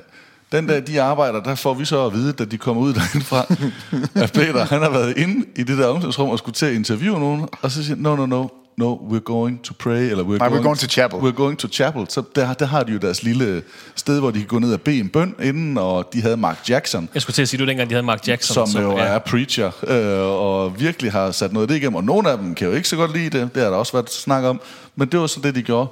Og så kigger Peter på dem og siger, why? Hvorfor skal du ned og bede? Jeg spurgte du ikke, om det var noget, Mark Jackson fik dem til at gøre. Jo, jeg spurgte om, om det Jo, var jo, noget, det var Mark ikke nok med Jackson... at sige why. Men, altså, altså om, om det var Mark Jackson, der forlangte, at de skulle det. Og Andrew Bogut var jo den eneste, der sagde, han, det gad han simpelthen ikke, det der. Men Han de er også australier. Det er okay. Men Draymond Green blev sur. Fordi han er åbenbart også ret meget inde i, at det, det, det skal man. Så han, øh, han ville i hvert fald ikke snakke mere med mig, fordi ja, nu havde jeg disset hele ja, det kirkelige samfund i, Da i jeg verden. fik den historie, der, der må jeg sige, der ramte min tæer lige hælen en gang til. Der er sådan en kryds om på hælen, der hedder Peter. Jamen, jeg har, jeg har taget et par stykker. Det, det, det må jeg desværre sige. Er der nogen af de her møder, der har fået jer til at ændre mening om den øh, person, den ene eller den anden vej? Ja. Øh, Jeg synes altid til det bedre. Nej. Jo. Nej. Jo. Altså Charlie Villanueva for eksempel, Peter, som du altid har hadet. Så mødte du ham øh, i Dallas Det var i faktisk 15, tror jeg. forfærdeligt. Han var, han var fantastisk. Ja. Og, og det Var du ødelagde- ikke kameramand der? Og det, det ødelagde jo fuldstændig mit billede af ham. Var du ikke kameramand? Eller var det, nej, det var dig, der var det. Jeg har været kameramand. Var det ikke dig, der var kameramand? Jeg har i hvert fald været kameramand, hvor, hvor, jeg, Det var fik, hvor, jeg, hvor, jeg, hvor jeg fik skruet ned for noget. Det var i hvert fald svært at få et godt billede ud af det. Nej, men huske. jeg tror, fordi de var gået, og så sad han derinde. Så siger vi gør det. Jamen, han var i hvert fald rigtig, rigtig sød. Og så var han simpelthen så god, og du sad Ja. ja. med det. Jeg, jeg, tror, jeg, er næsten, de, jeg er næsten sikker på, at du er Jamen, kameramand. det tror jeg rigtig nok. Men er der andre, der sådan, øh, hvor I, Ja, sådan, øh, kan- I, I måske se, ikke ser frem til, eller ser meget frem til at blive sådan lidt skuffet, eller... Greg Oden. Jeg havde ikke set frem til ham, øh, men han skuffede fælt. Ja. Altså, Jamen, Jamen, det- helt, altså han var skadet og var i Miami på det, altså, øh, og, og, var, gik sådan med mad i mundvigen, og vi prøvede egentlig at sige, lad du lave et interview, og så, no, og så svarede han simpelthen, så blev han sådan tvunget til at lave det, og var bare dårlig, altså. Okay. Hvor, øh, hvor man sådan tænker, det, var sådan en, der burde bare have tid og overskud til at fortælle en god historie, og til at være, altså han skulle ikke spille, han, han var der bare rejst med holdet rundt. Øh, Jeg husker, Joachim Noah synes jeg var fantastisk, men det havde jeg egentlig også regnet med, at han var. Altså, jeg, han, han var simpelthen så imødekommende. Og jeg ved ikke, om det er, fordi man kommer. Jeg tror en gang imellem, vi har en fordel ved at komme som europæer og få fat i spillere, som har europæisk baggrund. At de vil gerne tale med os. De vil, de vil gerne tale om det, de kommer fra. Altså, det ikke Jamen er... også fordi, at I spørger om nogle lidt andre ting, Ja, end bare altså- altså, sidste kamp og næste kamp. I Ja, spørger præcis. om... Øh, ja, vi spørger om nogle lidt andre ting. Fantasy. det virker ikke altid. Nu har vi snakket om øh, de store kampe og de store spillere og de store møder med, med profiler, og øh, lige noget af det sidste, vi skal have vendt i dagens podcast, det handler om, øh, hvad nu hvis dele af de sidste 10 års øh, NBA-sæsoner. San Antonio Spurs har været Jeg nogenlunde... har altså nogle møder, vi skal have med sådan en anekdote. Det bliver jeg nødt til at Nå, sige. Så det lad, os skubbe, lad os skubbe dem ind her så. Hvis Er det nu? Ja, endelig. Jeg, jeg, jeg synes jo faktisk, en af de første gange, vi var i Lakers, var, var noget af det største. Øh, Var det, med fangruppen der i 9? Eller? Ja, nej, det var, nej, det var ikke med... Jo, måske har det været med fangruppen. Nu, nu kan det være, at jeg blander noget sammen, men de var i hvert fald ikke med dernede. Fangruppen var, der var vi over at se en- nogle kampe, og så så vi både nogle Clippers og Lakers kampe. Men vi havde nogle mediepas, øh, og det her, det har, været, det har været anden gang, vi er afsted. Øh, fordi øh, Katrine Rauf var med, og jeg tror, at Da hun møder Kobe Bryant. Poe, Poe var med. De to, de byttede. Så det har været, det har været anden gang, eller sådan noget, at vi er med. Og øh, der havde vi været nede om, så vi vidste godt, hvad det var, men vi havde fået fire God, pas. jeg har også et. Og der kommer vi ind i, øh, i Lakers' omklædningsrum, og Kobe er på det hotteste, og Katrine Rauf, hun går med over til, til Jordan Farmer, eller hun går egentlig bare rundt med os, og, og vi står sådan lidt og venter, og vi skal jo bare have nogle interview i kassen, hvor de andre, de står og venter, og de er egentlig mere interesseret i kampen, men så er de bare derinde. Jeg går over til Farmer, Farmer, can we do a uh, short interview? Ja, yeah, sure, yeah, let me just uh, change. Så tager han bare lige bukserne af, og underbukserne af, og så står vi der, og han står med fuldstændig glatte løg. øh, amen, øh, det, nu siger vi det bare, som det er. Fuldstændig. Øh, og der er ikke noget. Øh, han tænker ikke over det. Øh, Det gør jeg egentlig heller ikke. Men Nej, det gør jeg. Det gør kan du, jeg love dig. Og det gør Katrine Rauf også, som er øh, 51, ej det ved jeg ikke, 1,55, 60 stykker. Vender rundt, da hun ser det, det synes hun godt nok er for meget.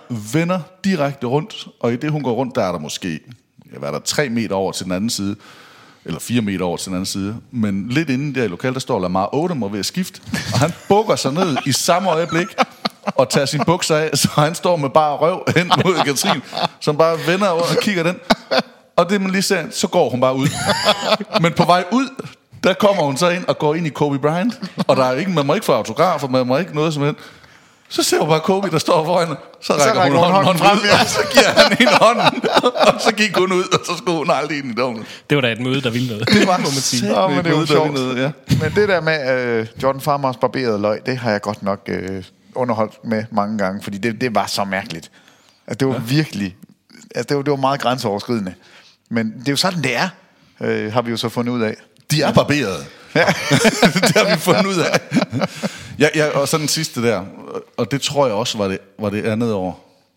Der var vi inde til en kamp mere. Det er ikke den her samme kamp, øh, men det er den sidste kamp på den tur. Vi normalt fik vi fire kampe, eller tre-fire kampe. Og så var vi derinde, og så tænkte jeg, fuck, vi skulle bare have snakket med Kobe. Vi havde ikke fået snakket med Kobe. Overhovedet ingen Kobe. Det er svært at komme til de allerstørste Det spillere. i er der helt der, de står næsten. 30 mand omkring bagefter, og de tager kun to-tre spørgsmål. De andre er meget, meget nemmere at komme til, for de snakker både før og efter. Kobe snakker kun efter. Og Jo, og der, der skal du igennem en pressechef for at få lov. det skal Altså, styres. ja, ja, ja. Så hele det der, det kører simpelthen rundt, og vi står bare, vi skal bare have Kobe til at sige, se. vi var faktisk ligeglade med interviewet. Vi skulle bare have ham til at sige, se NBA på DK4. Øhm, så vi kunne have det og køre, så kunne vi bruge det, jeg ved ikke hvor mange tusind gange. øhm, og vi prøver, så nå, det lykkedes ikke. Og så til sidst, så, så havde jeg taget chokolade med. Jeg havde fundet ud af efter en gang, jeg rejste i, til Speedway eller noget, at det var godt at have en flaske snaps med. Snaps, det åbner døre. Så kunne man give en flaske snaps og sige tak, og så lige pludselig så kunne man få nogle ting. Og det havde jeg egentlig bestemt, det gjorde jeg også til- med NBA, så i stedet for snaps, så synes jeg var lidt offensivt derovre.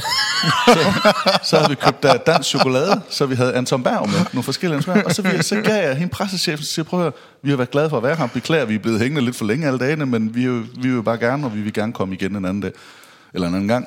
Tak for samarbejdet. Og hun bliver sådan, det har hun fandme aldrig prøvet. Tusind, ej, ej, det var da godt nok vildt. Og de, de er normalt sådan rimelig uptight, de Ja, der er rimelig, pressechefer. rimelig de, øh, optaget. Og det skal siges året inden, der den der pakke chokolade, den havde givet os en rundtur i Klipper sæsonklædningsrum. Så det var sådan lidt, det var kalkuleret, det vil jeg sige. Den havde været Det var i hvert fald noget, vi talte om i lufthavnen, ja. at, at nu skal vi huske skulle at have med, noget, fordi det er altid det godt at, at være på den sikre side. Og vi har givet en cheerleader der nogen for, at de vil mødes med den her gruppe, og så har jeg den der sidste. Så siger jeg, tak for det, der er ikke noget, jeg vil bare gerne sige tak. Og så, nå, nå, for, så gik hun. Så, "Hva- hvad var det, du gerne ville? Nå, men, altså, vi vil jo bare egentlig gerne have haft en snak med Kobe, men vi kan jo godt se fire dage hernede nu, at det er jo helt umuligt. Nå, okay. Men hvad skal det, om han bare lige vil sige to ord, og så om vi kan få ham til at sige NBA på DK4? Puh, ja. ja, vent lige lidt. Last question. Last question. så sender hun de der 30 væk, visker lige til Kobe. Rydder lige omklædningsrummet for E ESPN. Og, der. Og de har så fået, altså der har været en 5 minutter eller sådan noget, ikke? Men rydder dem der, ja, ja. Okay, kom bare, dreng. Kom over. Hylgaard med det der kamera, optager ned, sætter med, at Kobe han sidder med fødderne i et stort iskar, og skulderen i is, og bare et bar mave, ellers så sådan noget tapet ind, øh, eller bundet ind. Og så, "Nå, what's up?" og så leverer han bare. Ja, og der, Cool, som det han kan det være. var one take. Der var ikke noget ballade og der. Godt en lille interview. Og så, så leverer han bare, hey, I'm the Black Mamba. Watch me on uh, NBA on DK4. Og så sendte vi det til Derrick Rose. Og så, øh, og så gik vi udenfor, og så stod vi bare, fuck. Ja. og og det, der var et eller andet klip, der var gået galt. Så Christian, han gik op, og han kopierede det der på iPad, og på computer, og på nyeste kamera. Altså, det hele, det blev simpelthen gemt. jeg har også sikkerhedskopieret det klip en del gange fra Christian, kan jeg så sige.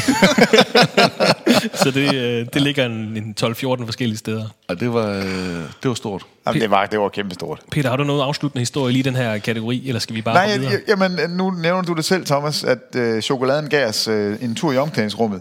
Og jeg kan huske at komme ind i det der omklædningsrum. Altså, vi har jo øh, set billeder af det, og, og, og, og vidst, hvor, hvor høje de der bruser er. Sådan, vi har nogle billeder, hvor vi to står og, og, og prøver at nå brusehovedet. Det- Og jeg kan, jeg kan faktisk ikke nå sådan en brusehoved. Og vi står med deres sko og får lov til at sidde i de der locker rooms. Og, altså, jeg kan huske, vi synes det var så sjovt. Altså, og det, det var det også. Og vi, det, var, det var sådan en fri legeplads. Altså, mm. vi, øh, der, der, der fik man... Man fik virkelig man fik oplevet noget, som, som var ret Og specielt. dem, der havde købt sig den tur, de fik altså noget, man ikke kan købe for penge, fordi det Jamen, var så tilfældigt, at det lykkedes os at, få, at komme indenfor, fordi at jeg fik mig flyttet ind ved en eller anden pige og gav hende en pakke chokolade, som havde en nøgle. Og så, jamen det var, det var dybt seriøst, det der, der, der skete. Og hendes mail, den gemte jeg godt nok i mange år, og jeg har godt nok prøvet at skrive til hende. Bare for at se, om det næste hold, der kom over, om vi så ikke kunne få bare noget lignende, men der, alt er bare blevet låst. Og, Og for. Fies skyld, så klipper vi Ja. den her del ud Ja. af, af Hendes mail gemte Nej, jeg godt nok i det har mange slet, år. slet ikke noget med det at gøre, men øh, det var øh, simpelthen... Var, den der mulighed, som de der to salgsrepræsentanter, de gav os for at komme ned. Nej, det var altså, det- det var det- baggange, og så ind i om, og de kunne bare gå rundt og kigge. Jamen, det var... Ja. Og vi kan også snakke om, at igennem de her, det her historie, I fortæller her, det er meget tidligt i jeres øh, 10-årige øh, karriere, kan vi godt kalde det nu. Mm. Øh, forholdet til NBA og tilgængelighed er, er kun, har kun udviklet sig. I siger, der er kommet flere mediefolk. Vi har også fået mere adgang. Thomas, du har jo fået øh, sit-downs med øh, Chris Birdman Anderson og har mødt profiler i New York, har været over og skygge reporter, så I har fået, I er kommet tættere på, som årene også øh, er, er gået her. Men øh, hvis vi så hopper til øh, den sidste del af podcasten her, gennem 10 år, der har jeg valgt at kalde den her øh, del for hvad nu hvis-delen. Altså, San Antonio Spurs har været nogenlunde konstante, LeBron James har været i toppen det sidste årti. I har også oplevet lockouts, øh, slemme skader, spillere, der falder ud. Har I en god what-if fra de sidste 10 år? ja. Hvad nu, hvis jeg ikke havde ringet til Peter Wang? Jamen, det er øh, faktisk en... Jamen, Det, jeg, jeg, ej, den, jeg, har jeg, vi, den har jeg godt nok tænkt på mange jeg gange. har selv tænkt på, hvad nu hvis at det ikke var Peter Wang, jeg ringede til og spurgte, om han ville være, kunne tænke Altså, sig det, at snakke det, det er faktisk en af de, de vildeste historier. Ikke at han ringede, jo, også det, men, men det opkald, da du ringer til mig og siger, hey, øhm, det, Baghistorien er, at at DK4 får købt rettighederne til NBA i december 2007. Mm. Christian Hylgaard, der er sportschef på DK4, kontakter vel dig, Thomas? Ja, vi sidder på kontor sammen, og vi snakker sammen om det, og der var lidt snak om det inden. Hvad nu, hvis vi får det her? Kunne vi så? Kunne du tænke, og jeg var jo helt, ja, selvfølgelig, det skal vi da, det er jo det fedeste, og alt det der. Men så var det sådan lidt, hvad fanden kunne det være? Fordi på det tidspunkt, eller det vi være, studiet vi være i Aarhus. Og det var ikke, at, at man ikke kunne transportere sig rundt omkring, men vi havde det sådan lidt, det var fedt, hvis det var nogen, der var tæt på, øh, så det ville gøre tingene nemmere. Øh. Men jeg tænkte sådan virkelig, hvad fanden kunne det være? Fordi jeg havde også en eller anden idé om, at jeg synes, der skulle være godt, og hvordan... Og øh, Lavlund er min barndomsven, og øh, har vi i hvert fald snakket lidt med, han var stadigvæk aktiv øh, basketspiller på det tidspunkt også. Og ikke, at det skulle være ham, men, men han var i hvert fald en oplagt en, men boede i København. Og han nævner, ja, han synes jo også Peter. Og vi, altså jeg havde jo, vi snak, og så ringer jeg til Lav, jeg tror faktisk, jeg ringer til Lav og spørger til Peter. Øh, ah, men jo, han synes Peter, det vil være godt. Og, det, og vi, vi havde nogle andre navne. Jeg kan, jeg kan faktisk ikke huske dem, det er ikke sådan for at skulle sidde, men... Øh, og så, så, så, det prøver vi sgu. Vi prøver Peter. For jeg kendte godt Peter, men så godt kendte jeg ikke Peter. nej, men dengang, øh, man skal forstå, dengang, hvis man var i Højmand, og det var Bilde, så var man i Højmand. Og jeg var Skovbakken, mand. Man var Viby, altså der, der, der, man skiftede ikke klub, og man synes egentlig ikke, de der andre klubber var Men specielt mindre man var. Henrik Jønsson. Altså det, øh, jamen det kom faktisk sådan lidt... Og Lavlund. Ja, ja. Men faktisk, ja. Men, men, men jeg vil lidt længere tilbage, fordi Hylgaard er jo, han bryster sig jo af, at han har dyrket alle sportsgrene. Altså han har spillet jamen, alt på nær basket. Og at han så øh, ved et eller andet lykketræf finder ud af, at der ligger en rettighed på NBA, som, som ingen har samlet op. Øh, det er jo hans... Jeg, jeg ved ikke, hvordan... Ja, det hvordan, skal jo også understreges, at NBA var ikke på dansk tv på Jamen det er jo det. Altså, Og havde der- ikke været det i mange år. Nej, og, og, og det finder han så ud af, og kan se et potentiale i den her sportsgren, som vi jo alle sammen synes er, er det bedste produkt overhovedet. Så han kommer ind og, og får købt rettigheden, øh, hvilket jo også er, er vanvittigt for den eneste privatejede danske tv, eller europæiske tv-kanal, øh, som, som er DK4 på det her tidspunkt. Men de køber rettighederne, og, og det jeg så vil frem til, det er, så ringer Bilde til mig og siger, at det, det er lidt tyst, tyst det her, men vi, vi skal sende NBA på DK4. 25. december. Og jeg var sådan, hvad, hvad siger du? Jamen, vi skal sende NBA, altså øh, live fra studie i Aarhus på DK4. Bare sådan, jamen, det er da helt sindssygt, om, øh, om jeg kunne tænke mig at være med til det. Vi, vi var ikke bare, DK4 var jo ikke ny i basket. Det var ikke sådan helt, fordi vi havde jo sendt to år standsbasket inden. Så Og det land, var landsholdsbasket, ja. var, var Ja, jo ja, et eller andet men- sted en men basket. med, NBA og, og du havde faktisk været med. Jeg er med til at lave nogle danske kampe. Eller var det først derefter? Nej, jeg lavede nogle, nogle, hvor de spillede i Europa. Nogle ja. europæiske kampe. Så jeg havde lavet lidt tv, så jeg kendte en lille smule til det, men ikke meget. Men så ringer Thomas og siger det her, at vi skal sende NBA, og jeg er bare sådan, det er da for vildt, nej, om, om jeg vil være med til det. Og jeg sagde jo bare, at det kan jeg ikke. Altså, jeg, jeg kan simpelthen ikke. Jeg har lige fået mit tredje barn. Jeg har lige købt en cykelhandler, som jeg går over i gang med at bygge om. Jeg, altså, jeg, jeg kan ikke. Altså, jeg, jeg har simpelthen ikke tid til det. Min kone slår mig ihjel. Det, det kommer aldrig til at gå. Og der, om ikke jeg vil tænke over det, jamen, jeg vil gerne tænke, om jeg kan. ja, det kan jeg simpelthen ikke se, jeg, jeg, jeg kan få tid til. Og så ringer vi faktisk sammen et par gange, og hver eneste gang, så er jeg bare sådan, det går sgu ikke. Altså, jeg, jeg, jeg, kan ikke, jeg, kan ikke, jeg ved ikke, hvornår jeg, hvordan jeg skal få tid til det. Og så bliver aftalen faktisk, at, at jeg skal, om ikke bare jeg vil være med til at starte det op, fordi Thomas kender mig, og ved, jeg ved noget om basket, og det er i Aarhus, og, og han er tryg nok ved, at vi gør det sammen de første par gange, og så skal de nok finde en anden. Og det siger jeg så ja til. Og jeg kan lige så tydeligt huske min fornemmelse, da jeg går fra den første kamp, vi har lavet i det her intermistiske studie ude øh, på DK4, hvor jeg er fuldstændig høj, hvor jeg bare sådan, det er det sjoveste, jeg nogensinde har været med til. Altså, og det var bare sådan helt, nej, nej, nej, jeg tænker nu, hvis de finder en anden, nej, nej, nej, det, det vil jeg bare gerne, jeg, jeg rydder min kalender, jeg skal, jeg skal nok finde en eller anden måde at gøre det her på, og hjem og ligge på knæ for min kone, og sige, alt hvad jeg tjener, hvis jeg tjener nogle penge på det, så må du købe tøj for det. Og, det, og den altså, aftale gælder stadig. Den gælder stadigvæk, og det, det holder hun sig til 100 procent, skal her, jeg lige her, vil, sige. her vil jeg lige skyde ind, at uh, the real MVP's alt det her, det er måske Fie og Lotte faktisk. Ja, det der skulle finde sig i det her i 10 år. Ja, det er ja. bedre halvdel til Peter Wang og Thomas Bille. Ja, Ja, det det- shout-out til de to. fald. Jamen, du har, du har faktisk ret. Men, men det var sådan, det startede, og, og det er jo et kæmpe, i hvert fald for mig personligt, kæmpe what if. Hvad nu, hvis jeg simpelthen har sagt, nej, det går ikke? Altså, tænk sig alle de oplevelser, alt det liv, som, som jeg ville, ville være gået glip af. Altså, det, det er da noget af det, jeg er allermest glad for, jeg, jeg fik lov til at lave. Altså, jeg er da så dybt taknemmelig over at have været, mm. været en del af det her. Og også og lidt- stadigvæk er det, altså. Og også lidt igen, hvor, hvad nu hvis det har været den anden, ikke at det skulle være Peter, der går det glip, men var det så blevet lige så godt? Var det blevet endnu bedre? Gud bevare det. Nej, men altså, hvad, Jamen, jeg forstår, hvad, hvad hvad, mener, hvad var der sket i det, ikke? Øhm, så det synes jeg var en, var en stor what if, men Det var en god, en, god personlig en at starte på. Ja, jeg men ved skal ikke, om det var helt- det var der, du Det var helt perfekt, men lad os prøve at vende os mod ligaen også. Altså, igennem de her 10 år, der har i hvert fald været en markant what-if, som også er en af de største nogensinde. 2011. Chris Paul til Los Angeles Lakers. Jeg ved ikke, om I kan huske detaljerne mm, omkring det. Mm. Jo, jeg kan bare huske, at han ikke fik lov. Ja. Altså, det, er jo en stor what if, men jeg synes jo, man skal gå over tidligere og sige, what if LeBron han tager til New York i stedet for at tage til Miami? Altså, så havde New York jo lige pludselig været et, et kæmpe mekka igen. Altså, ikke kun med, med tilskuer, men også sportsligt. Øh, Det, det er i hvert fald for mig spillemæssigt et af de store what ifs. Øhm, 2010 var jo der The Decision, hvor øh, LeBron James tog Ja, fra Cleveland til Miami, Chris, eller Chris Bosh hedder han, tog til Toronto fra Miami, og fire finaler øh, nåede de Ja, i altså sammen. det, det, det, det var vildt, ikke? Men, men der, altså jeg var jo sikker. Jeg har jo været meget sikker rigtig mange gange, og det er stort set hver gang, så ender det ikke sådan. Jeg vidste, han skulle til New York. Det var 100 procent. Jeg, jeg, jeg var så chokeret, da, da det blev Miami. Øhm, og der tænker jeg stadigvæk, tænk engang, hvis det var blevet New York i stedet for. Mm. ja, jeg, ved- jeg, ved- jeg ved ikke rigtig... Nu nævner jeg... Øh, Men Chris Paul, Chris Paul er god. Det er ikke altså, fordi, det, vi behøver, behøver så at dykke ned i den, men øh, under den her hvad nu hvis øh, kategori, der kan vi også snakke om, hvad blev der egentlig af de spillere. Der var jo i løbet af de 10 år snakken om, hvem er den bedste point guard, Darren Williams eller Chris Paul. Mm. Hvad skete der med Darren Williams? Mm. Vi har snakket om Orlando Magic i finalen. Hvad skete der egentlig med Dwight Howard? Ikke fordi han er en dårlig spiller i dag, men han var jo men, Men- men- men- super duper duper stjerne, da I startede med ja, sende men mere, hvad skete der med Andrew Bynum?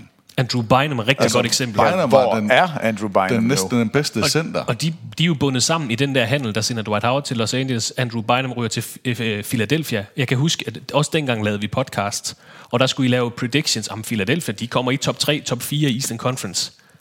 Det kom aldrig til at lykkes. Jamen, Altså, det var... var, han har jo ikke spillet siden. Altså, det, det, det er jo virkelig en... og han var lige begyndt at blive sådan en, øh, ikke Han- go-to-guy med hos Lakers, men en spiller, der kunne afslutte Han var kampe. en, en dominerende force i NBA. Øh, og, og så stoppede det, han blev aldrig. What if Greg Oden ikke bliver skadet? Altså, øh, mm. ville han, altså han blev taget som nummer et foran Kevin Durant, skal vi jo huske på. Ville han have domineret ligaen, som alt tyder på? Øh, Fik I et lille comeback i, øh, hos Miami, som Thomas var inde på, da han mødte ham, øh, kom tilbage. Og Peter, du var hurtig til at sige, hvis han kan spille, er det den bedste forsvarscenter. ja. Det fik vi aldrig at vide, om han var. Nej, altså, altså det, øj, hvor er det trist. Øh, Det der spillere, som vi bliver snydt for på grund af skader, det er jo den, den helt store sorg, altså øh, basketmæssigt. Det, det er jo det værste. Og der er Greg Oden bestemt nok bannerfører på, på det lille skib. Har der været andre af dem i de her øh, 10 år? Darren Williams var måske bare spillemæssigt. Dwight Howard måske også Ej, spil. Dwight Howard synes jeg godt, man kunne sige på skade. Jeg synes også godt, Steve Nash. Og Chris øh, Bosh et eller andet sted. Øh, Ham, Chris vi, Bosh, ja. Vi nåede at få mange gode år med ham, men, men han havde bestemt haft mere i sig, hvis han havde fået lov til at spille videre. Øhm, Lakers der, de havde jo altså, de, det så rigtig, rigtig godt ud på et tidspunkt. Det har jeg også noteret. Øh. Øh, det der 2012-2013 ja. LA Lakers hold. Dwight Howard, Pau Gasol, Kobe Bryant, Steve Nash. Hvor de Blev heller aldrig til det hele. øh, simpelthen bare blev den største farse. Ja. Øh, what if? Der er så også en finale mellem øh, LeBron og Kobe.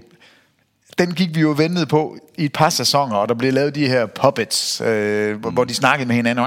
Altså små reklamespots. Ja, og, og, og vi ventede bare på, at det skulle ske. Vi vidste, det ville ske, og det kom aldrig til at ske. Men tænk sig en, en finale, hvor, hvor vi nu ser, hvordan sådan en persondyrkelse er, spillerdyrkelse, det, det havde jo været helt absurd, hvis de to var, var rendt ind i hinanden i en finale. I har også talt uh, lidt om det her, Peter. Vi har talt om det i en hel podcast for sig selv. Der var det her Oklahoma City Thunder-hold. På et tidspunkt... Ja, hvad nu, hvis de havde beholdt James Harden? Ja, på, på et tidspunkt ja, det er i faktisk, de her, jeg, bedste. Ja. På et tidspunkt i de her 10 år, der kigger vi jo på holdene, og så siger vi, okay, det der Oklahoma City Thunder-hold, mm. det kommer til... Det, det er dynasti. Det, det er seks finaler i træk. Ja. Og i måske en lidt mindre grad, vi kiggede også på et Chicago Bulls-hold. Derrick Rose, uh, Carlos Boozer, Joachim Noah, kiggede, altså, de endte over Miami to år de to år, hvor Derrick Rose var, var skadesfri, der ender de faktisk over Cleveland i Eastern Conference. Man snakker også om, de bliver i hvert fald udfordret til Cleveland. Du, Ryger du har... de i finaler? Jeg ved godt, det kan godt være, at jeg forser det lidt med de her store hold. Nej, nej, nej, nej, det synes jeg ikke, du gør. Du har bare haft lidt bedre tid til at forberede det her, end vi har. nej, jamen, jamen, det er jo rigtigt. Det er skader til Derrick Rose og, og Noah, ikke også? Lob City, ja. Los Angeles Clippers. Hvad nu, hvis alle er skadesfri, ja. og, og Chris Paul ikke går og slår i... Uh, ikke dør, eller hvad hedder det? Nej, Blake Griffin. Brand, Blake Griffin, undskyld. Ja. Slår brandslukker, ikke? Altså, og slår andre Jamen der, der, der synes jeg alligevel, at vi, vi har set lidt, øh, hvor gode de har været. Og, og der tror jeg ikke, vi, selvom de har været skadesfri, så tror jeg ikke, vi, vi tænker, at, at de vil være sikre øh, finale mod. Altså, øh, der, der tænker jeg med det der Chicago-hold, Ja, ja, ja, der, der er vi gået glip af noget. Men, men ikke bare jo, holdet en ting, men mm. Derrick Rose. Derrick Rose er vi altså, bestemt han, han er, synes jeg, er en rigtig, rigtig god what ja. if. Uh, hvis han nu ikke var blevet skadet, hvad så? Spiller og, heldigvis stadigvæk, spiller for Cleveland Cavaliers. Nå, men det er jo, problemet er, at man altid vil måle ham op imod, hvad han var. Mm. Og, og, og dem, han var, dem, der ser ham nu, altså, der, der, der, der, det, jo, det er jo en skygge af en spiller, mm. som, som vi så tidligere. Han var vel en slags Russell Westbrook? Det var han. Altså, altså han var lige så atletisk. Han dunkede folk i hovedet på samme måde. Han var mindst lige så... Øh, Øh, jeg vil næsten sige, at han var hurtigere. Øh, men... Ja, og, og sådan noget sideskift. Ja. Altså, han var øh, fuldstændig umulig at stå foran. Altså, vi kan jo se det i, i små sekvenser nu, hvordan han stadig kan komme til ringen. Han kommer ikke over ringen. Han har slet ikke det samme, øh, det, det, den samme sådan udladning af energi, som han havde dengang. Han var så sjov at se spille, og, og, og bare jo det der Chicago-hold.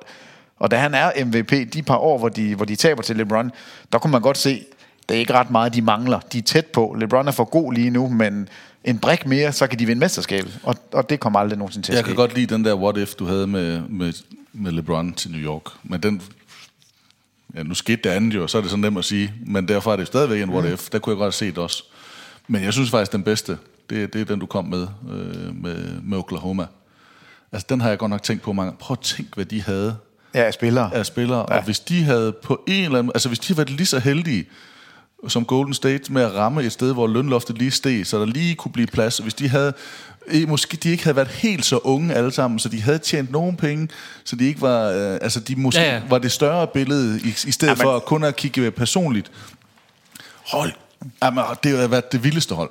Øh, og der kunne jeg godt se det. Altså, ja. what if de var blevet sammen? Øh. Men, Altså, det, det, de, de ville jo ikke betale for dem. Det, det var det, der var så håndsvagt. Altså, ja. de, de skulle... Og i år har altså, de højere lønningsudgifter. Ja, altså valget var mellem Ibaka og, og Harden. Vi har været igennem det tusind gange. Jeg havde også valgt Harden på det tidspunkt. Øh, der var heller ikke nogen, der vidste, Ibaka. hvor god Harden... Jeg øh, valgte Ibaka i stedet for. Der var ingen, der vidste, hvor god Harden ville blive. Men havde man haft pengene og været ligeglad, som det tyder på, at man er i Golden State. Altså, der, der ved man godt, at man kommer til at betale. Mm. Men det ville man ikke i Oklahoma. Det er et lille marked. Man havde ikke økonomien til det. Det havde jo været vi har talt om det, vi har ja. været enige også med Ibaka Harden der. Mm. Men det er jo faktisk lidt det, som Portland stod med, med Bowie og Jordan. Altså, vi har to rigtig gode basketballspillere, vi har en stor, der kan ja. spille, man tager den store. Ja. Øh, og den anden udvikler sig til at blive det helt vilde. Ibaka gav, Ibaka gav dem også noget forsvar, altså hvor Jamen, Harden han, virke, var lidt mere en spiller, ja. der skulle have bolden, og han var, altså, han, kom, han var ikke engang starter, han kom fra bænken. Altså, det, ja, det, det var, og, det var og, var ikke, og var ikke ret god i den der finale-serie, øh, som Oklahoma var i. Jeg ved Nej. godt, de alle sammen var meget unge, det har vi også snakket om. Men Ej, han var, det var ham, der, blev, der virkelig faldt igennem. Nu, nu øh, I lige var inde på Golden State Warriors, der er jo også lidt sjovt, altså hele historien omkring Warriors mesterhold er, er, er jo en stor what if, men, men hvad nu hvis Minnesota Timberwolves ikke havde forbi, forbigået Steph Curry to gange i, uh, i draftet i 2009. Altså tager er det Johnny, Johnny Flynn, Flynn og, og Ricky, Rubio? Ricky Rubio, ja, det, ikke? Altså. Rubio, det er fint nok. Det kan vi leve med. Men Flynn, det er jo en ynk. Tænk sig engang, at man skal kigge på det draft pick og sige, Johnny Flynn? Der er også en lille, en lille what-if med uh, Amari Stoudemire i New York. Jeg ved ikke, om I kan huske, da han kom til Det New var York. ham, der slog Jamen, han var MVP. Ja, ja, det var ham. Ja, undskyld. Det var Ja. ja. ikke Blake Griffin. Blake Griffin, han slog kun medarbejder. Undskyld. øh, det var ham, der slog hånden på en, øh, en brændslukker. Men Det Amari. Stoudemire, da han kom til New York, var jo MVP-kandidat. Jamen, han var MVP-kandidat. Der, jeg kan huske, vi talte om, der var sådan en top 5 i starten af sæsonen, og Amar Stoudemire var en af dem. Mm. Altså, det, det, det, han var så god lige der. Nu vi er ved at, øh, at snakke om de sidste 10 år. Og det, det her det er den eneste gang, hvor jeg faktisk giver jer lov til at snakke om det her. Men der skete også noget andet i New York, som sådan markerede i hvert fald en sæson for jer. Jerry Millen. Er vi over i det? Er det Insanity, vi er ude i? Er det sidste gang, vi må tale om Det er det? sidste gang nogensinde, I må tale om det her. Åh, ja. Jamen, det, det, det var jo en... en øh, Sæsondefinerende historie. Jamen, det, og, og vi var midt i den. Altså, det var jo også det, der var sådan lidt vildt. Altså, han sidder på bænken, kommer ind på banen og, og brænder jo Madison Square Garden af, og har buzzer beater imod Toronto og spiller, jamen, nok de bedste, jeg ved ikke om det er 10-15 kampe i streg, hvor han er fuldstændig umulig. Så er vi i New York, du får sat et interview Nej, op. nej, nej, nej, nej, det er rigtigt. Er det ikke rigtigt? Hvordan er det så? Vi var til All-Star-kamp i Orlando, øhm, og det var, det var lige stukket af derop til. Så sidder vi i Orlando og finder ud af, at Peter Diebenbrock... Der, ja, ja, det er et interview med Nå, ham, undskyld. men du får sat Nå, et ja, ja, interview ja, det er op med, Ja, ja, med Jeremy Lin, ja. med Jeremy Lin, og en medrejsende fan kommer ind og møder ham til sådan en meet and greet øh, ja. i Madison Square Garden. Men, men det er jo ud fra det der Diebenbrock, hvor vi ringer til ham. Han bor i San Francisco, vi er i, i Orlando. Så ringer vi og siger, Nå, prøv lige at høre, vi, kan vi ikke lave et eller andet telefoninterview? Vi vil gerne have en kommentar på det. Jo, hvor? Jo, det kan vi da godt. Hej, Thomas og Diebenbrock fra Amager. Ja. Nå, jamen, hvor er du? Jamen, øh, jamen, jeg er på ferie med min familie. Nå, okay, når vi er også over. Hvor er du? Jamen, jeg er i Orlando. Orlando? og for Peter dem, der ikke lige ved det, så er det jo på den ene østkyst, eller, og han bor på vestkysten i... Øh, Og Peter Diebenbrock øh, trænede Jeremy Lin i high I school, high school. i Palo Alto. så, så han kunne have nogle kommentarer på det, ikke? Og så sidder vi, jo, men det kunne vi godt, men det skulle være morgenen tidligt, fordi konen skulle ikke mærke, at de var på ferie, og de, det skulle ikke forstyrre dem. Og vi er derude i Disney Resort et eller andet sted, og filmer et langt interview med ham, og fedt. Og så kommer vi nemlig til New York senere, øh, jeg tror faktisk det er en april, øh, ting, sådan lige op til slutspillet. Og han er stadigvæk det hotteste navn. Og til All-Star-kampen der i Orlando, man kunne ikke komme til at snakke med ham. Jamen, han var det hotteste sportsnavn Han- han i blev- verden. han altså, det, det var en historie, som, som aviser i hele verden samlede op. Altså, det var ikke kun basketfans. Det var, det var simpelthen worldwide, at Jeremy Lin var navnet. Og Jeremy Lin var til All-Star for, som deltager i Skills Challenge. Ja, og han blev gemt i teltet inde bagved. Altså sådan, de, alle de andre, det- de, de det- blev taget frem, og han, det var den eneste, der ikke må... Jamen, de havde, hvor mange var det? Var det tre forskellige øh, kinesiske tv-stationer, der fulgte ham? Ja. Altså hele tiden. Nå, tilbage Ja. til, hvor du så siger, det er, og det er fuldstændig rigtigt, så er vi i New York, og vi har en gruppe rejsende, medrejsende med. Og, øh, Og Madison Square Garden. Ja, Madison Square. og, øh, og den her gruppe, der, der laver vi så noget konkurrence. Jeg, jeg får snakket med Peter Diebenbrock og siger, om det var muligt. Kunne han hjælpe os med et eller andet? Og, og vi snakkede med Charles Smith, kom forbi hotellet, og vi snakkede, ah, det var så... Så, vi, så endelig, så får vi så snakket øh, med Diebenbrock, han får hul igennem til Jeremy Lins mor, eller søster. Fru, En- fru Lin. Fru Lind. Frullen. Og øh, det viser, de, de vil godt gøre noget for mig. Det var, det var rigtig fint. De, Dean Brock havde sagt god, så de vil godt. Så hele den der første halvleg, der render jeg rundt og prøver at skrive mails øh, eller sms'er til, jeg tror det er så Jeremy Lens svigerinde, måske, eller søster. Og hun render rundt med moren, og de prøver bare at finde mig, så jeg kan få de her billetter, så vi kan komme ned under hallen bag. Og det ender med efter, og vi snakker 35 minutter, hvor jeg rent rundt og skrevet, nu er vi der, nu er vi der, nu er vi der, nu er vi der. Så finder man, ah, hej, hej, hvor dejligt, og Peter, yes, og alt er godt. Værsgo. Så får vi de her kort. Men ingen kamera, ingenting, ingen noget. Men I kan komme ind ad den dør, og I skal bare vente nede for enden af trappen. Sådan en ren godfather. Det var, øh, det var derude. Og der havde jeg så, og jeg havde, tror endda, vi havde sagt med forbehold, fordi vi vidste, at ting kunne gå galt. Men med forbehold, så havde vi trukket løjet, og der var nogen, der, der tror vi havde lavet en konkurrence, og vi har fundet en ung og en gammel fan øh, af den her gruppe. Og øh, de kom så med, så stod vi dernede og ventede, og ganske rigtigt, døren kom op, og vi viste det pas. Og så kom ind, der var så andre spillere, der, det var sådan en private uh, player lounge, og vi blev hævet lidt rundt, og så stod vi dernede for enden af trappen. Og så stod vi bare der og snakkede, så kom Jeremy Lin ud, som det, Jamen, det- det, det- det mest det- høflige og rare, og der var slet, slet, altså ingenting. Og de fik så en snak, og vi fik også en snak, og et minde for, ja, jo, et eller andet sted et minde for livet, mm. øh, for et af de hotteste navne på det tidspunkt. Og for dem, der ikke lige er med på, altså historien bag Jeremy Lin, det er, at han bliver draftet Golden State, kan ikke bruges, bliver kasseret rundt omkring i ligaen, sidder nederst på bænken på, i New York, bor på Landry Fields sofa, Ja, altså han i, til ja. i New York, fordi han ikke har penge til det. For lige pludselig spilletid, går ind og afgør en kamp mod Toronto. Nej, han får ikke bare spilletid. Carmelo Anthony sidder. Det er ham, der siger, jamen så prøv ham der. mm, Ham, så peger han bare. Jeg tror ikke engang, han ved, hvad han hedder. Men ham nederst på bænken, så prøv at sætte ham ind. At det, det kan ikke gå værre end det her. Og så kommer han ind og brænder ligaen af i 15 ja. kampe. Altså, det, det, det er Inden også... han så bliver skadet, men 15 kampe, ja. hvor han, øh, altså, er den hotteste historie Han er helt, helt vildt. Og, og et godt eksempel på det, det er en, i en øh, kamp mellem New York Knicks, og jeg tror det er Orlando Magic, der sådan formår Peter og Thomas at sige Jeremy Lin 173 gange, øh, og jeg har stadig klippet derhjemme, hvis I skulle være i tvivl. Så, øh, men altså masser af gode minder gennem Ham var du, øh, ham var du aldrig rigtig vild med. Nej, men man kan, også, man kan også sige, at i dag er han så back up i Charlotte, eller hvor det er, han er Han er ikke? Altså, ligaens bedste backup point guard. Nej, i, Pro- i øh, Brooklyn hedder det. Han er ligaens bedste backup point guard. Ja, det, Tror jeg. det får vi at se her den 17. oktober, når den nye kon- øh, sæson går i gang. Men øh, gennem de sidste 10 år er Seattle Supersonics blevet til Oklahoma City Thunder, Charlotte Bobcats er blevet til Hornets, New Orleans Hornets er så blevet til Pelicans, og New Jersey Nets er blevet til Brooklyn Nets. Vi har fået en ny kommissær, ny finals-format, vi har set utallige rekorder blive slået, flere profiler kravle op af NBA's mange all-time lister. Hvis vi her til sidst skal prøve at sætte de 10 sæsoner i perspektiv, hvad er der så øh, faktuelt sket med NBA-ligaen? Der er selvfølgelig kommet flere penge, og øh, højere cap og mere talent, og der bliver skudt flere træer. Men hvad synes I personligt, der er sket med ligaen? Det kan både være fra et rent spillemæssigt, eller et øh, personligt perspektiv. Jeg synes, der er kommet... Øh, øh, det første, jeg lige tænkte, det var, at jeg synes, der er kommet flere profiler. Jeg synes, der er kommet flere øh, såkaldte, og så skal vi definere, om de er superstjerner eller ej, men der er kommet flere stjerner, flere hold. Øh, det er blevet, det, man skal have flere, man skal gerne have tre, nærmest fire, for at være, for at være rigtig god nu. Øh, men, øh, men jeg tror faktisk, det vigtigste, der er kommet over de sidste 10 år, både for populariteten, det gør jo ikke så meget lige, hvordan bolden den går jo igennem kurven, men det er sociale medier.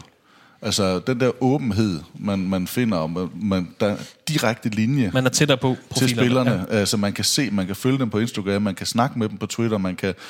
Ja, altså hele den der åbenhed, der gør, at man kommer tættere på, hvor NBA i den grad, spillerne har formået at tage det til sig, som om, at de var rapstjerner eller musikere. Altså de åbner op på andre måder, end, end mange andre atleter gør. Det tror jeg har været noget af det største i de her... Øhm, ja, hvad skal vi sige, i de her 10 år. Men, men rent sportsligt, så synes jeg, at, at, at spillet, Er det mere- rent er det- regelmæssigt, har det jo gået fra at ikke så meget af det der handshaking som 90'erne. Det er blevet mindre fysisk, selvom det stadigvæk er ret fysisk.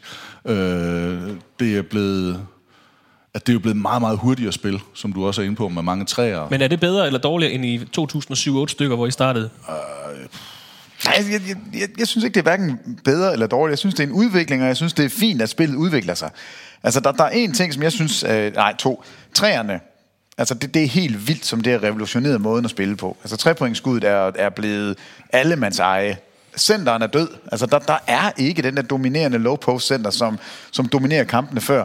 Når vi sidder og taler om, at Shaquille O'Neal er den mest dominerende spiller, måske i sin, det er bare indtil i sin en. prime. Ja. Jo, jo, men, men lige nu er der bare ikke. Der er ikke den der centerspiller. Måske Joel Embiid kan blive det, men han gør det jo, fordi han også skyder træer. også ud, Øhm, men, men sådan for ligaen, så er det nu svunget over fra at være en spillerliga. Altså, det, det er nu spillerne, der bestemmer. De bestemmer selv, hvor de tager hen. De bestemmer, hvem de repræsenterer. De laver selv deres superhold rundt omkring. Altså, det startede vel egentlig med LeBron i 2010. Måske skal vi helt tilbage og, og sige Boston med, med Garnett. ja. Ja. Øhm, at, at det er dem, der bestemmer. Det er ikke ejerne, der bestemmer længere. Det er dem, der betaler tjekkene, men Chris Paul, han tvinger Clippers til at, at, at sende ham til Houston. LeBron James, han skifter fuldstændig, som han har ret til, til Miami. Vi ser Durant, jeg tager til Golden State. Øh, og ejerne kan, jamen, kan råbe og skrige alt det, de vil. Det er en spillerliga, og det er som om, det er ved at gå op for, for os alle sammen, at det er simpelthen det er dem, det er dem, der trækker 20.000 ind til alle kampene. Det er ikke ejerne, det er ikke general manageren, det er spillernes liga nu. Mm. Man kan sige noget af det negative, øh, som, som der har været igennem de sidste 10 år, hvis man siger en ting, det, det, altså det har udviklet sig til rigtig gode ting. Jeg synes faktisk, at ligaen har været god de sidste 10 år. Altså, mm. der har taget nogle gode skridt. Der var det her med flopping på et tidspunkt, det synes jeg, ligaen skred ja. ind for, og sagde med to flops, og så, ellers så var der bare dobbelt op i bøder, og så fik de det stoppet, så var en der måske også karantæne. Nej, det var i hvert fald bøder opad, ikke? Øh, og så synes jeg, øh, hele det her med fejl med straffekastene, Det kommer, det, det, det kommer der de arbejder med. på den, ikke? Og ja. den er tæt på, men, men det er noget Altså af det, det, det der der med hack af Shaq og hack Ja, af og Jordan. med bare og- lave mærkelige fejl. Ja, den har de jo lavet om, men det, der med det, det der rip-through, som de nu har ændret, så du ikke får en skudfejl, når du laver det, men det, det, det de har problemer med lige nu, det er de her rundt om screeninger, når de så modtager bolden, så kaster de så op i luften ja. og, og siger, at de var i gang med at skyde. Den tror jeg, man får en, øh, en eller anden ændring på, allerede i den her sæson. Altså, der, der kommer men, men memo de fejl de straffekast der, ikke? Det, det, det, det, det har været med til at dræbe spillet og, og dræbe produktet, fordi det gjorde kampene lange og kedelige, altså se dem stå og skyde straffe. Så jeg tror stadigvæk, at NBA de arbejder på at gøre spillet endnu hurtigere. Ikke bolden, hvor hurtigt den flytter sig eller går igennem det, men hvor øh, altså afviklingen ja. Af kamp fra tip-off til slutsignal, mm. der skal det være hurtigere. Øh, sådan at man kommer ned i noget, der er mere spiseligt for consumeren. At man, De over, man de har skåret ned på antallet af timeouts nu. Altså, de, de justerer hele tiden, og det er jo en af grundene til, at, at, at NBA kan overleve. Altså, de, de bliver jo ved med at forbedre sig. Hvor man siger, at baseball øh, et eller andet sted er for gamle mennesker, fordi øh, at de, de gør ikke noget. Amerikansk fodbold, jeg ved ikke så meget om, hvordan de ændrer på deres regler, øh, men der er også rigtig mange spilstop der. Der, der synes jeg, at NBA er... Fordi De det er en så pris- traditionsbundne i alt deres sport, Ja, øh, altså det- og, der er basket bare været en af dem, der har turet de, og og de er gode til det. Men som jeg nævnte, I har også oplevet det her friske pust. Adam Silver er kommet ind som kommissær, og der skete, Ja. ja. der skete ting fra... Han havde også en Sterling-sag i, i Los Angeles øh, som udfordring til at starte med, men har jo ikke sat en fod forkert stort set, øh, siden han trådte ind og overtog fra David Stern. Ikke for at snakke David Stern ned på nogen måder, men øh, Ej, David det var et Stern var frisk, den bedste frisk pust. kommissær, men, men det er rigtigt. Han, han har bare været god. Han, han fik jo i hvert fald ligaen på ret køl. Uh, man kan sige, det var, uh, det var Jordans skyld, det var Birds skyld, det var Magics skyld, hvis vi skal tilbage til 79. Uh, men, men det er bare en liga, som bliver ved med at forny sig, og hvor, hvor der er mening i galskaben. Altså, jeg synes virkelig, de, de gør det godt. Så I har kunne se den udvikling, som forhåbentlig fortsætter, og det er kun den positive vej. Ja, ja det, synes Absolut. jeg, det synes jeg. Jeg, jeg er Absolut. lidt bekymret for snak om firepointslinjer og, og sådan noget. Altså hvis, hvis sådan noget, der er, der er traditionsbunden til, ja, kurven skal ikke højere op, den skal ikke være mindre eller større. Altså, den skal gerne blive det samme. Men, men De har også eksperimenteret med 11 minutters øh, quarters her for ikke så mange Ja, år siden, ja. i, en, i en preseason-kamp. Skal det, det, det, kunne jeg, det kunne jeg godt leve med. Det irriterer mig, men det kunne jeg godt leve med. Øh, Det synes jeg lige meget. Altså, ja, det, det, det, det, men, men det... Ja, ja, ja det, grunden til, at jeg vil være træt af, at man korter kampe, eller man korter minutter, det er statistikkerne. Ja. Øh, Ja, jeg synes, det er så enig. fascinerende ved amerikansk sport, at man kan kigge statistikker, og jeg synes, det er fedt, at man kan sammenligne øh, spillere fra forskellige ærer. Så kan det godt være, at man skal snakke spillestil og sådan, men det der med, at der er nogen, der scorer så mange point, og dem, og det vil bare gå glip, hvis det er, at man skal til at regne per 36 minutter hver gang. Mm. øh, eller per boldbesiddelse. ja. Ja, ja, det er enig. Er der andet, I vil have med her på falderæbet til sidst? 10 NBA-sæsoner har I dækket. Det bliver vel aldrig kedeligt? Nej, nej altså, jeg, synes, det er jo fantastisk, at man har muligheden. Vi snakkede med en på TV2 om det øh, forleden. Faktisk en af dem, der var med til at starte NFL op øh, Ja. på Zulu. Og så hvor jeg sagde, at Zulu eller NFL kom på det helt rigtige tidspunkt. På et tidspunkt, hvor man, altså, der var ikke så meget anden konkurrence. Fordi der ikke var så mange andre kanaler med livesport og så videre. Og det var, det var den der, der var kun den ene kamp. Nu drukner man jo lidt i både NBA-kampe, men også NFL og i Superliga og Champions League. Altså, man kan se alt hele tiden. Så nu vælger man mere. Så nu ser man den der ene kamp, man, eller det ene hold, man gerne vil se. Medmindre man virkelig, virkelig er hardcore-fan. Og der tror jeg, at hvis vi havde haft det forspring, at vores 10 år havde været 10 år inden, øh, sammen med Zulu, øh, eller med NFL på Zulu, jamen så havde, man, så havde der været en helt anden øh, bredde mm. i, øh, mm. i, øh, i det danske mediebillede, tror jeg. Men jeg, jeg har sgu været rigtig godt tilfreds. Det eneste, jeg håber på, det er, at vi kan fortsætte, og at, øh, at vi får en dansker i NBA på et eller andet tidspunkt, og så vi kan, og de kan sige, prøv at høre, vi startede med at spille, da jeg, da jeg hørte Peter og Bilde, de sad og snakkede om et eller andet dunk.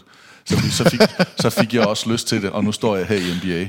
Altså, det vil da være. Ej, Og det- husk at det- se det- NBA på dansk tv. Altså, Ej, det, det vil være svært at farme ned, hvis, hvis det er sådan. Altså, jeg har det bare stadigvæk, nu ved jeg godt, vi indledt med det, men det der med, at vi på 10. år synes, det er så sjovt, og, så, og, og vi kan blive ved med at sidde og snakke om det, det er jo, det er jo mærkeligt. Altså, at, man, at det ikke bliver gammelt at tale om. Det synes jeg ikke, det gør. Jeg synes simpelthen, det er så fedt. Og virkelig også fedt med den her idé, selvom at du så kalder det ananas i egen juice, og det måske er det. Men, men, men det har jo faktisk gjort nu, at man tænker lidt mere over, at det var 10 år. Øh, og der er jo nogle sjove minder her, som jo, vi har da fortalt dem mange gange, de her historier. Men der er også nogle af dem, man lige bliver mindet om igen. Og, øh, man Jeg er så glad for, at I lige fik Popovic og, ja. og Mark Cuban lige fik den i, i erindring. Det var rigtig godt. Det er godt tak, at høre. tak skal I have. Dermed så nåede vi til vejs ende på vores lille refleksion over de seneste 10 år med Thomas Bilde og Peter Wang i kommentatorboksen. Og de er klar til endnu en sæson, når vi sender NBA-sæsonen 17-18 på TV2 Sport. Der er sæsonstart den 17. oktober, og vi satser der hårdt på, at vi er med fra, fra første tip-off af sæsonen. Hold dig opdateret på sport.tv2.dk-basketball og på Facebook-gruppen TV2 Basketball. Det er også her, hvor du kan skrive ind, øh, hvis du mener, at vi har glemt noget i dag fra de sidste 10 år, der var værd at snakke om. Så kan vi måske tage det op i en, øh, en fremtidig podcast. Vestrup, det kunne da være. Du har ikke svaret på det, jeg spurgte om. Der er Dit lille PS. jubilæum, hvor mange år er det? Jamen, jeg øh, startede siger- som praktikant i 2010. Jamen, jeg, skulle, jeg sagde syv år. Er det ikke rigtigt så? Så, så øh, et PPS. Hvad har så været dit sjoveste øjeblik? Åh, oh, det skal klippes. nej, nej, der, der skal ikke klippes. dit sjoveste øjeblik? Vestrup, som nogen vil kalde det, med, med lidt... Øh... Det vil sige, du var med det første år, da Celtics tabte til Ja. ja. Lakers. Ej, det har gjort ondt. Det var ikke fair. ja, det gjorde Nas. det gjorde han aller. Vestrup, sjoveste øjeblik? Åh, oh, det ved jeg sgu ikke. Altså, det- til dem, der ikke ved det, Vestrup har jo altså været med til... Altså, han er jo med til at afvikle alle produktioner, men har også været med til All-Star-kampe, har været øh, på mange af de her ture, så det er jo ikke... Og notorisk en meget, meget glad mand, der, der, der, der godt nok også godt kan se skyggesiden, vil jeg sige. Så, øh, så det var derfor, så kunne jeg godt høre med, det Altså, jeg vil sige, første gang, jeg havde muligheden for at komme til USA, det var der i 2013. Øh, der var Thomas så ikke med, men øh, der var Jens Lavlund med. Og øh, jeg havde jo ikke mødt NBA-spillere før, og vi træder ind i... Vi, jeg havde en detur, vi var lige i Chicago først for at se en I kamp. elevatoren.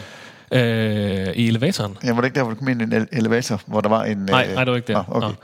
Øhm, men Peter og jeg, vi træder ind i Chicagos omklædningsrum øh, før kampen, og vi går ind, og der ligger Lou Oldeng ligger og, på sådan en rullepølse og, sådan, og siger, at, øh, siger med et smil på, at det er ikke en god position at filme mig i, og så nej, nej, det er jo, okay, det skal nok lade være med.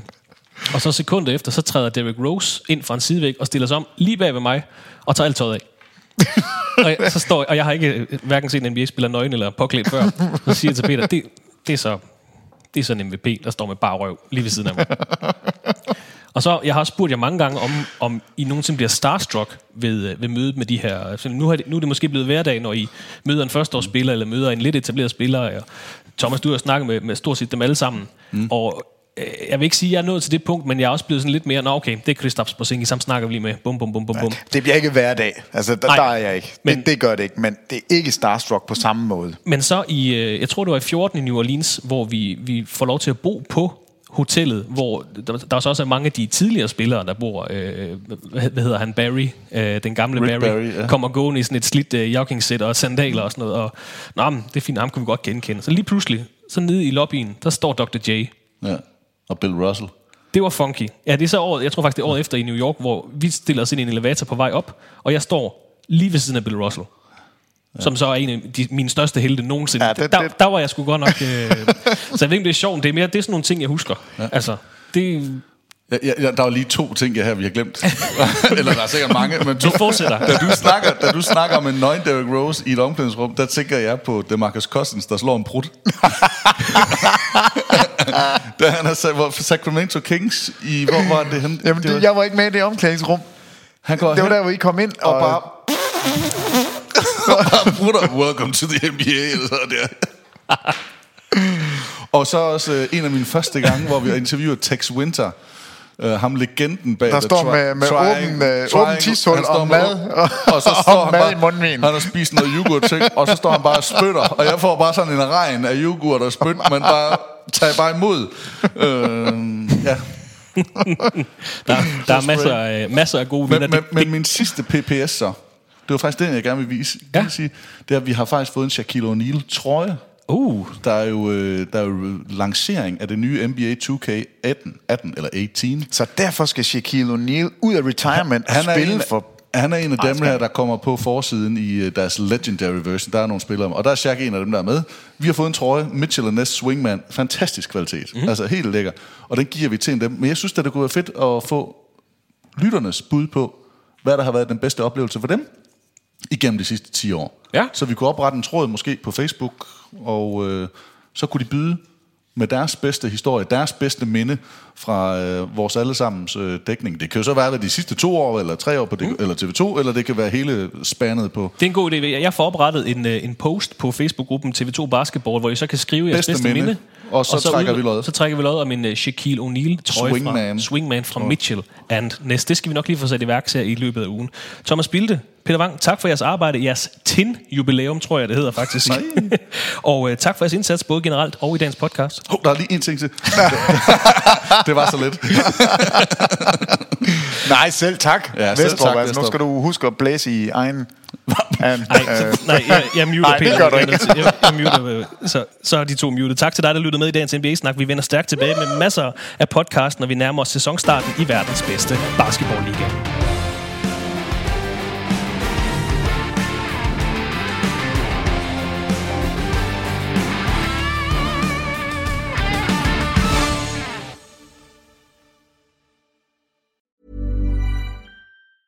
Hi, I'm Daniel, founder of Pretty Litter. Did you know cats tend to hide symptoms of sickness and pain? I learned this the hard way after losing my cat, Gingy. So I created Pretty Litter, a health monitoring litter that helps detect early signs of illness by changing colors, saving you money and potentially your cat's life. Pretty Litter is veterinarian developed, and it's the easiest way to keep tabs on your fur baby's health right at home. Go to prettylitter.com and use code ACAST for 20% off your first order and a free cat toy. Terms and conditions apply. See site for details. Even when we're on a budget, we still deserve nice things. Quince is a place to scoop up stunning high-end goods for 50 to 80% less than similar brands. They have buttery soft cashmere sweaters starting at $50, luxurious Italian leather bags, and so much more. Plus, Quince only works with factories that use safe, ethical, and responsible manufacturing. Get the high-end goods you'll love without the high price tag with Quince. Go to quince.com slash style for free shipping and 365-day returns. Hold up. What was that? Boring. No flavor. That was as bad as those leftovers you ate all week. Kiki Palmer here, and it's time to say hello to something fresh and guilt-free. Hello Fresh. Jazz up dinner with pecan-crusted chicken or garlic butter shrimp scampi. Now that's music to my mouth. Hello Fresh. Let's get this dinner party started. Discover all the delicious possibilities at hellofresh.com.